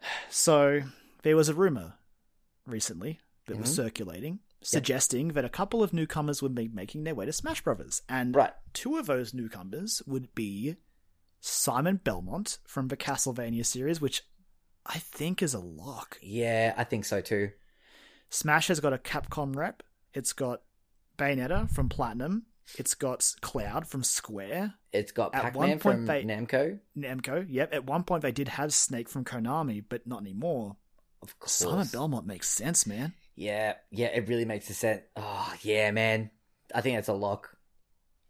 Um, yeah. and the other the other one mentioned was, of course, the one, the only, the running joke of the Smash Brothers series, who's apparently too big, but apparently, according to this rumor, according to this rumor, Metroid's Ridley will be in the game. Now, I of course, I of course believe in this because I want it to be true so badly. Yep. But even if I even if someone said no this is this is factually happening i have seen it i would still be like nah don't believe you Okay, here's the thing, Kyron.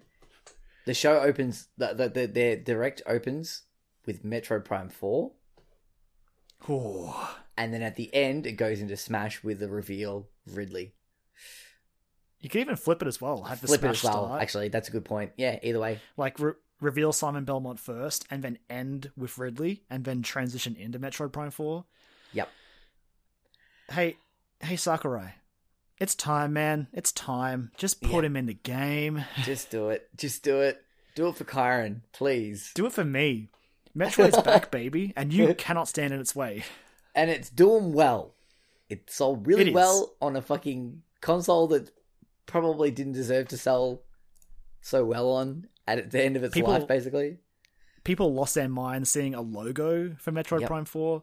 Yep. And I know what you're thinking, Sakurai. I know you're thinking, oh, but I could just put Sylux in the game because he's probably going to be in Metroid Prime 4. He's about the same size as Samus. He's much easier. Don't you dare. Don't you Oh, dare. I mean, put Sylux Oh. Uh-huh. in if you put Ridley in. Ridley goes first, Sylux second. yeah. I'm putting my foot down, Sakurai. I'm sorry. I'm sorry, but you you you forced my hand. I know how you feel about putting Ridley in this game. The jokes are on the wall. They're there. Don't you do it again. Don't do it. Make it right. Do it for Kyron. Come on. Put Um, Ridley in. Let's Put do Ridley in. Um, cool. All right. Well, do you it. think we're Smash actually is there. Smash is there? Do you think we'll see something from Metroid Prime Four? I think so. I think we. I think we do. So I think we do. last year we saw a logo. I think one year later they'll probably show us not a huge trailer, maybe a short, like maybe minute and a half, two minute gameplay trailer, hmm story overview. But yeah, that Yep. game's if we're lucky, that's early next year. But I think it's late next year. Do we get an announcement though at the end of that for a trilogy collection for the Switch? I want to believe. I want to believe too. I really want that because I want to go back and play. I want to actually play two and three properly. I, I haven't finished either of them. I finished one, and I just I'm so ready to go back and play through all three of them. Just marathon the whole lot. Um, For, I the only reason I think it is possible is because Tantalus, a Melbourne studio, uh, they they do some remasters and they do some re-releases. They've done a couple, but the last Nintendo one they did was Twilight Princess for the Wii U. I would love to see them have a run at the Metroid Prime trilogy for Switch. If anyone like, I believe Yeah. they could do it. I think I- so. I just, I would love for it to happen. I'd really like that too. I'd really like that. Um, Th- those games deserve another chance. Yeah, And also, it would be interesting to see how they do it control wise, because I mean, Metroid Prime One and Two can run on you know on traditional controls, but Metroid Prime Three was built for the Wiimote, so I'd be curious to see if they just make you use the weird Joy Cons like the Wiimote. I don't know if that's really possible in this. It, it would be a good way to find out, though. I think you use it like the gyro that is used in Splatoon 2. It's used in um, Breath of the Wild. I think you use it that way. It's used in Mario Tennis Aces, like from what we've played over the weekend. Um, I don't know, man. There's some stuff you can do with motion in Metroid Prime Three. Okay, all right. Like, like we like nothing huge. Just like weird things like how you would put the Wiimote in, twist it, and pull it out to activate switches. You could like whip the Wiimote to or the the nunchuck to grab shields off of space pirates and whip it away from them. There was little things like that. Okay. and uh, you could aim like the plasma beam to like seal like gaps and stuff. So I don't know. I'm curious to know what they do. I have to think you'd play split Joy Cons though. Yeah. Uh, look, I'm sure they can do it. uh, I mean, they they can do it, and I feel like they they should.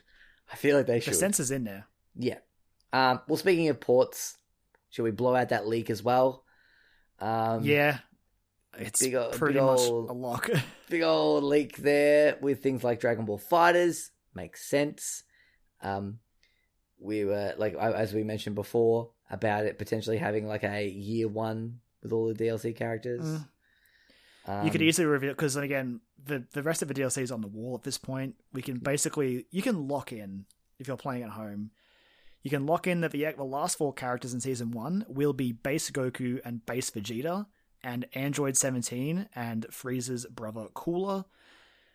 Any two of those could show up in this, but I think yeah, FighterZ coming to Switch makes sense, but I think you saying a year one release makes even more sense. Yeah, I think so. Just like a game of the year edition or yeah, year one. Yeah. Um apparently Fortnite again makes sense. It runs on fucking mobiles. Just fucking do And it. Epic can surely smell the money, right? fucking oath. Look at that install base of Switches worldwide. Why would you not put the, fucking biggest game in the world right now on it? It's basically a big old cash pinata waiting to be beat. Fucking oh yeah, exactly. Hey, I like it. Nice. Um, uh, yeah, I think it's a lock. It's gonna happen. I, I don't think there's anything exciting to say about Yeah, that. this this particular leak these come from, I think it's it's definitely happening. Yeah.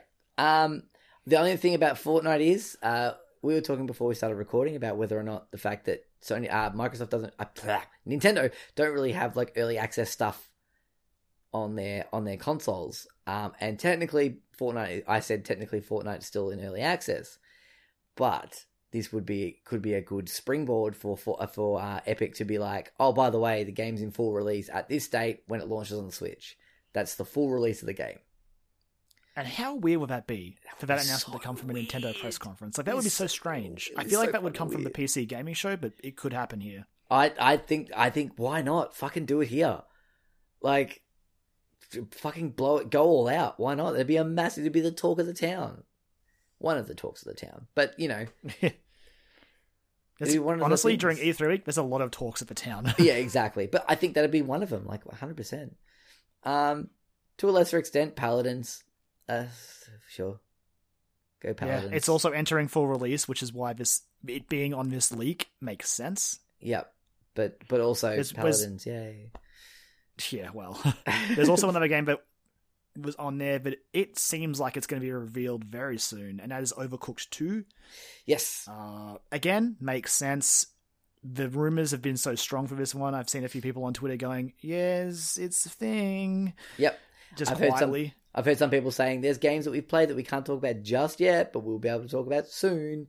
Um, and from people who really like those people really enjoy Overcooked, so yeah, hearing that makes me go, oh, that could be one of those those announcements. Um, and I think it's time. I think they've done a whole bunch of they've done a stack of DLC for that game too.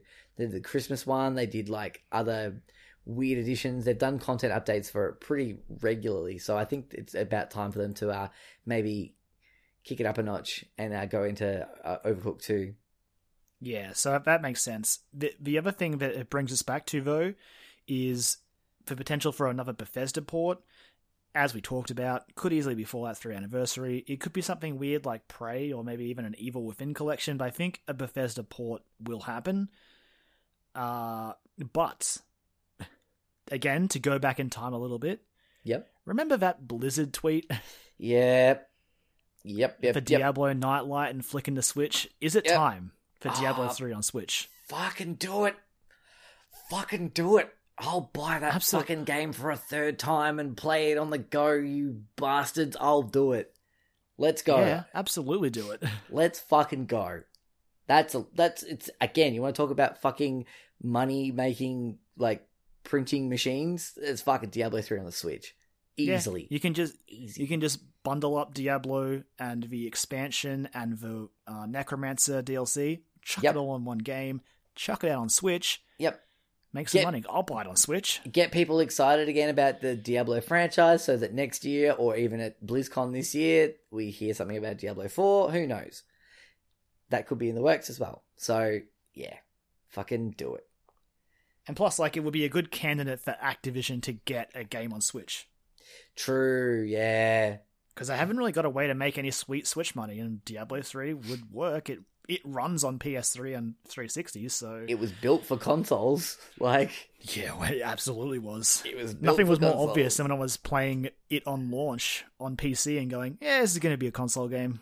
Yep. It's all there. Yep, it makes sense. And Writing's on the wall. sense. Yep, pretty much.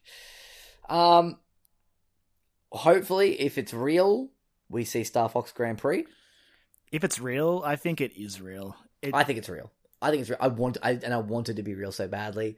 That sounds like fucking such a good time. Let's go. and Space race. if nothing else, if no other reason besides all the leaks and all that, it's time to see what Retro's doing. It's just time. yeah, absolutely, absolutely. Um, It's oh, been years.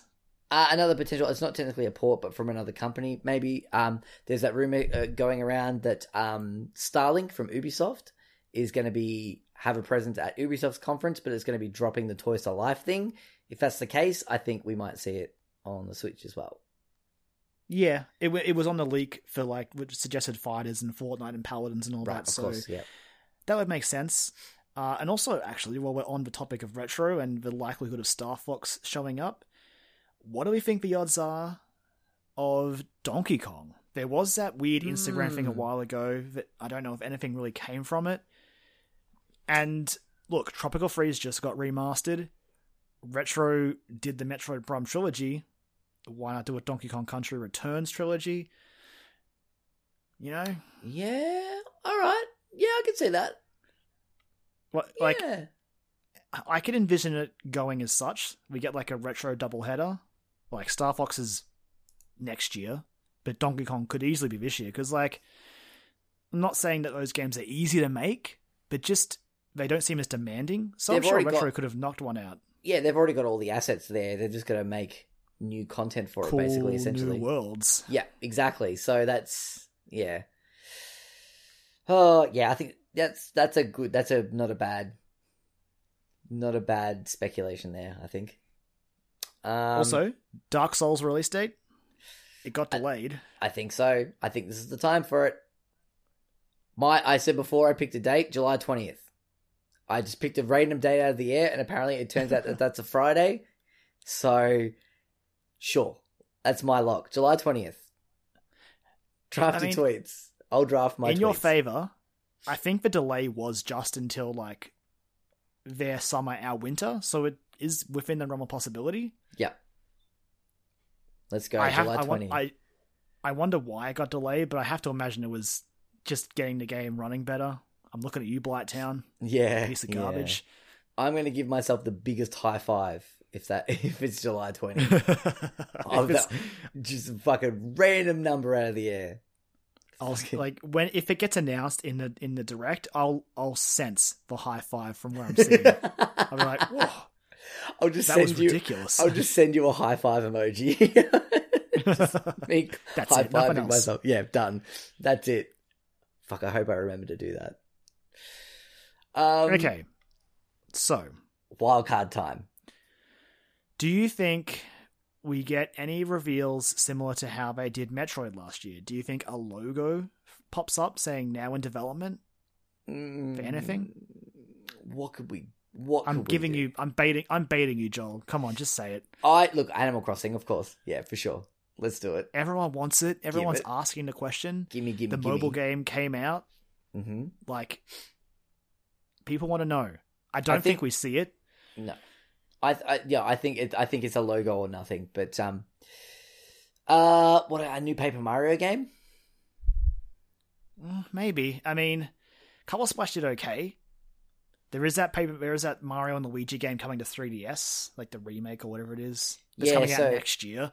have like another yeah i know right but uh, to have like maybe a long to uh, that probably makes no sense but maybe towards the end of next year like have a paper mario game come out i don't know that's something I think the important. It's worth keeping in mind that there is the chance for like a logo, but I think Nintendo will generally keep things pretty much next 12 months. yeah i think so too Yeah, if they're showing gameplay for it. Like, I think that's why we saw a Metroid logo last year. They probably could have shown us something in engine, but I doubt it was ready. Now, like, no, just a logo. We'll say it's in development. And I think that's why. I just think too many people are asking about Animal Crossing, and Nintendo might just do it to be like, "Yep, it's coming. yeah See true. you next year." yep because especially because they saw the response like you said to metroid last year and then just putting up a Yeah. splash screen um yeah And I felt bad because there was all those people after the E3 presentation going, "But what about Animal Crossing?" And I was just like, "I've been Oh, there, my friends. I was once like you, you're like except it was but Metroid." you're like just let me have this guys just let me have this I've wanted this for so long, and then double Metroid. And to be fair, like New Leaf came out what five years ago? Actually, six years ago. It got a re-release, didn't it, as well, when the um, Amiibo stuff came to 3DS. It did, yeah, and it was a free content update if you already owned it, which Yeah. was cool. Um, and of course, there was Happy Home Designer, of course, yeah, yep. And then we had like the I mobile said- game, yeah, the mobile game. That's the big one. Like Fire Emblem, like in that direct when they announced the mobile Fire Emblem, they also announced the Switch Fire Emblem. I just think that with this mobile Animal Crossing, Animal Crossing's clearly around the corner. I think a logo shows up. yep. Now in think so. development for Switch. Yep, I think so too, for sure. Uh, anything else anything- crazy? Yeah, I'm I'm trying, trying to think. That's what I'm trying to think. Like Nintendo, you got to play conservative because they're Nintendo. Fucking. I, I know it's not it's not conservative and it's a wild card, but let's just let's oh get no! What are you let's gonna get What are you gonna do? let's get crazy. Fucking chuck Yakuza on there. Oh, I wish. I wish Yakuza was on Switch. Fucking why not? I mean, they've got, they've already got. Oh, actually, no. I guess it's Sega, and they're probably not too happy about the whole, Beth- uh, the the whole Bayonetta stuff. Maybe No, I don't think Sega's that petty. Honestly, you don't think so? Okay, good. Well, then No, I think no, I. I think maybe that it, seeing if you want to talk about. Sega about had that deal with Nintendo back on the Wii U for like Sonic games, and Sonic Mania came to Switch and all that. Like Sega True. sees the money Yeah. there, and if they would willing to do it, they'd do it. Yeah, true. Fuck, that'd be cool though. That's the next logical step. Like, I mean, like the news just keeps coming for the Yakuza series, especially in the West. There's just like three, four, and five are coming. Remasters are coming, or like re-releases are coming. Um, we've got yeah, Kiwami they're not remakes 2. like Kiwami and what like it, they Yeah. are just remasters, but they are coming. Yeah, exactly. But like you know, being able to have that there, like, fucking, why not? Start with something like Yakuza Zero, even just chuck it on a game that's already been out for a while. Open it up to a new market that owns Switches that may have heard about Yakuza, but they can only afford to buy one console. They can't. They don't have a PS4. Why not? I mean, If we're gonna get Yakuza's hot right now, exactly, it's the new hotness. there's a good there's a good like wager tomato to, tomato Microsoft moving in on that territory as well. But who knows? Who knows? Yeah, true. Uh, there is one more question I have for you that I forgot to put in here for speculation. okay. So they got out ahead of E3 with their online stuff. Do Yep. you think we hear anything else about the new, like the classics library at E3? Ooh. Like maybe maybe talking about beyond the NES, I think like SNES or I think they should. I think they Should, need- definitely. I think they need to. Um, whether or not they do, because I figure they Hmm. Because I mean if we if we follow the assumption that Smash comes out September ish, around when the online comes out, they Yeah. could talk about those two things together. But I True. really think we need to hear because we do need to hear about the online more. Like we we know the prices and what it does, but we need to see it or like I don't know how you just like show it, but we need to know more True. about the quality of online. Well, you just Yeah. have to know. Yep, I think yeah. Maybe talk Uh, some do you- talk some serious tech about it or something. Do you think any apps come to Switch? It doesn't really feel like the place to announce it, but I want Netflix on my Switch. I want YouTube on my Switch for God's sake. maybe in this st- treehouse stream afterwards as Maybe. like a That's a good throwaway, like just like, hey guys, we've got uh, blah blah blah from Netflix and la la la from YouTube here. like, Official employees of those companies. yeah, you know, that's the actual names. I know them. They follow me on Twitter. Um, it's yeah, that that'd be the place to do it, or even just like a, a like a literal fifteen second part in the middle of um, the middle of the trailer, just like on the screen, just appears that Netflix N, and then does like that, like every single trailer for the Switch does, just pans out. Yeah, yeah, but then it it pans out and it's on the Switch, like you see the console there. Yeah, yeah. Like Yeah. that makes sense. I think I, we, we need to get some apps on the Switch. It's Yeah. cool that the interface works so well and it's so slick and stylish and simple, Yep. but also I just want to stream video on it. Yes. Um, and then maybe maybe like it's probably not the place to announce it, but like the ability, like in a, content update to make, or like a firmware update to make folders. Then, um, yeah. Again, be cool. folders just make sense. folders make sense. I don't know how hard that is to implement, but yeah.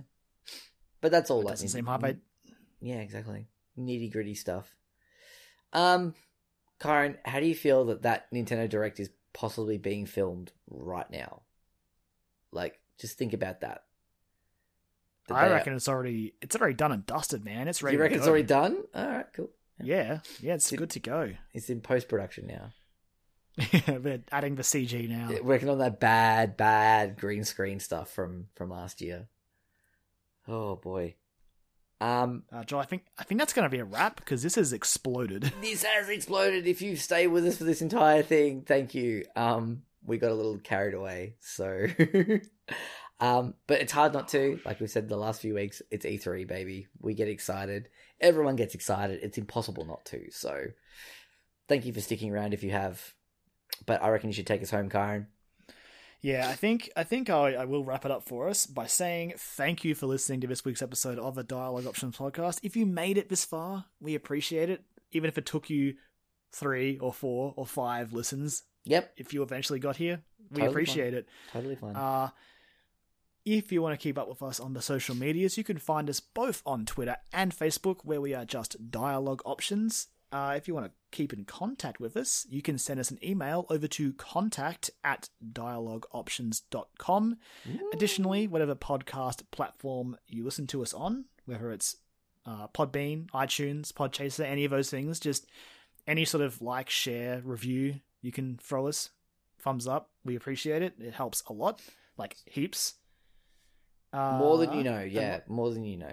It's yeah. really important. And if you would like to follow us individually on Twitter, you can find me on Twitter at LemonManX, where mostly I've been tweeting just my E3 recap. I haven't been that active, sort of just absorbing the fact that a week from now I'm going to be hooked up to an IV of coffee and living off of that. Really, that's about it. Uh, where can I find you, Joel? Uh, you can find me at Jolly Mac, where uh, I've just been tweeting. The la- one of the last things I tweeted uh, it was just my PSA to everyone that if you haven't watched the movie Your Name and you live in Australia, um, Your Name is now on Netflix. You have no excuse. Go and watch one of my favorite movies of all time. It's the best. And if you don't like it, I don't want to hear from you. Just keep it to yourself. But if oh, you do- wow, okay. But if you do like it, let's talk about it because it's awesome. And I watched it again last week, and it made me cry for the third time. So it's one of my favorite movies. Oh, movies Joel. and I love it. so Welcome to a- welcome to anime. I know, but it's just there's something about there's a this combination package of like the soundtrack, Um, the story, the, the fucking English voiceover. Like the the dub is actually pretty good. Like it's a decent dub. It's Welcome to anime. just the fucking best, and it's so pretty. And Makoto Shinkai is a god, and I love him. Um, but yeah, and also too, uh, my, my in terms of coffee setup for me, I just realized that my uh, my new bag of coffee from my coffee subscription service will be arriving probably in the next couple of days, so I'll be all set and ready to go. My Aeropress is ready to roll. Let's go. I'm going to try and set up myself where I can have the kettle next to me for maximum for maximum coffee input. Just, Just, boi- like have it boil it next to me. yeah, no, no. What you need to do, just boil the kettle, then take it to the couch, Yep. and then just put Yep. coffee in the top, and just drink from the kettle. There you Just go. drink out of the kettle. Fucking drink from the kettle. That's what you need to do. Oh, life hacks. Living it up. E3 life hacks. Let's go. Um, all right. That's it. All right. That's it. I- I went a wonderful theme song by Azure Flux, Strike Witches, Get Bitches, Take Us Out, and we'll catch you guys next week. See ya. Bye.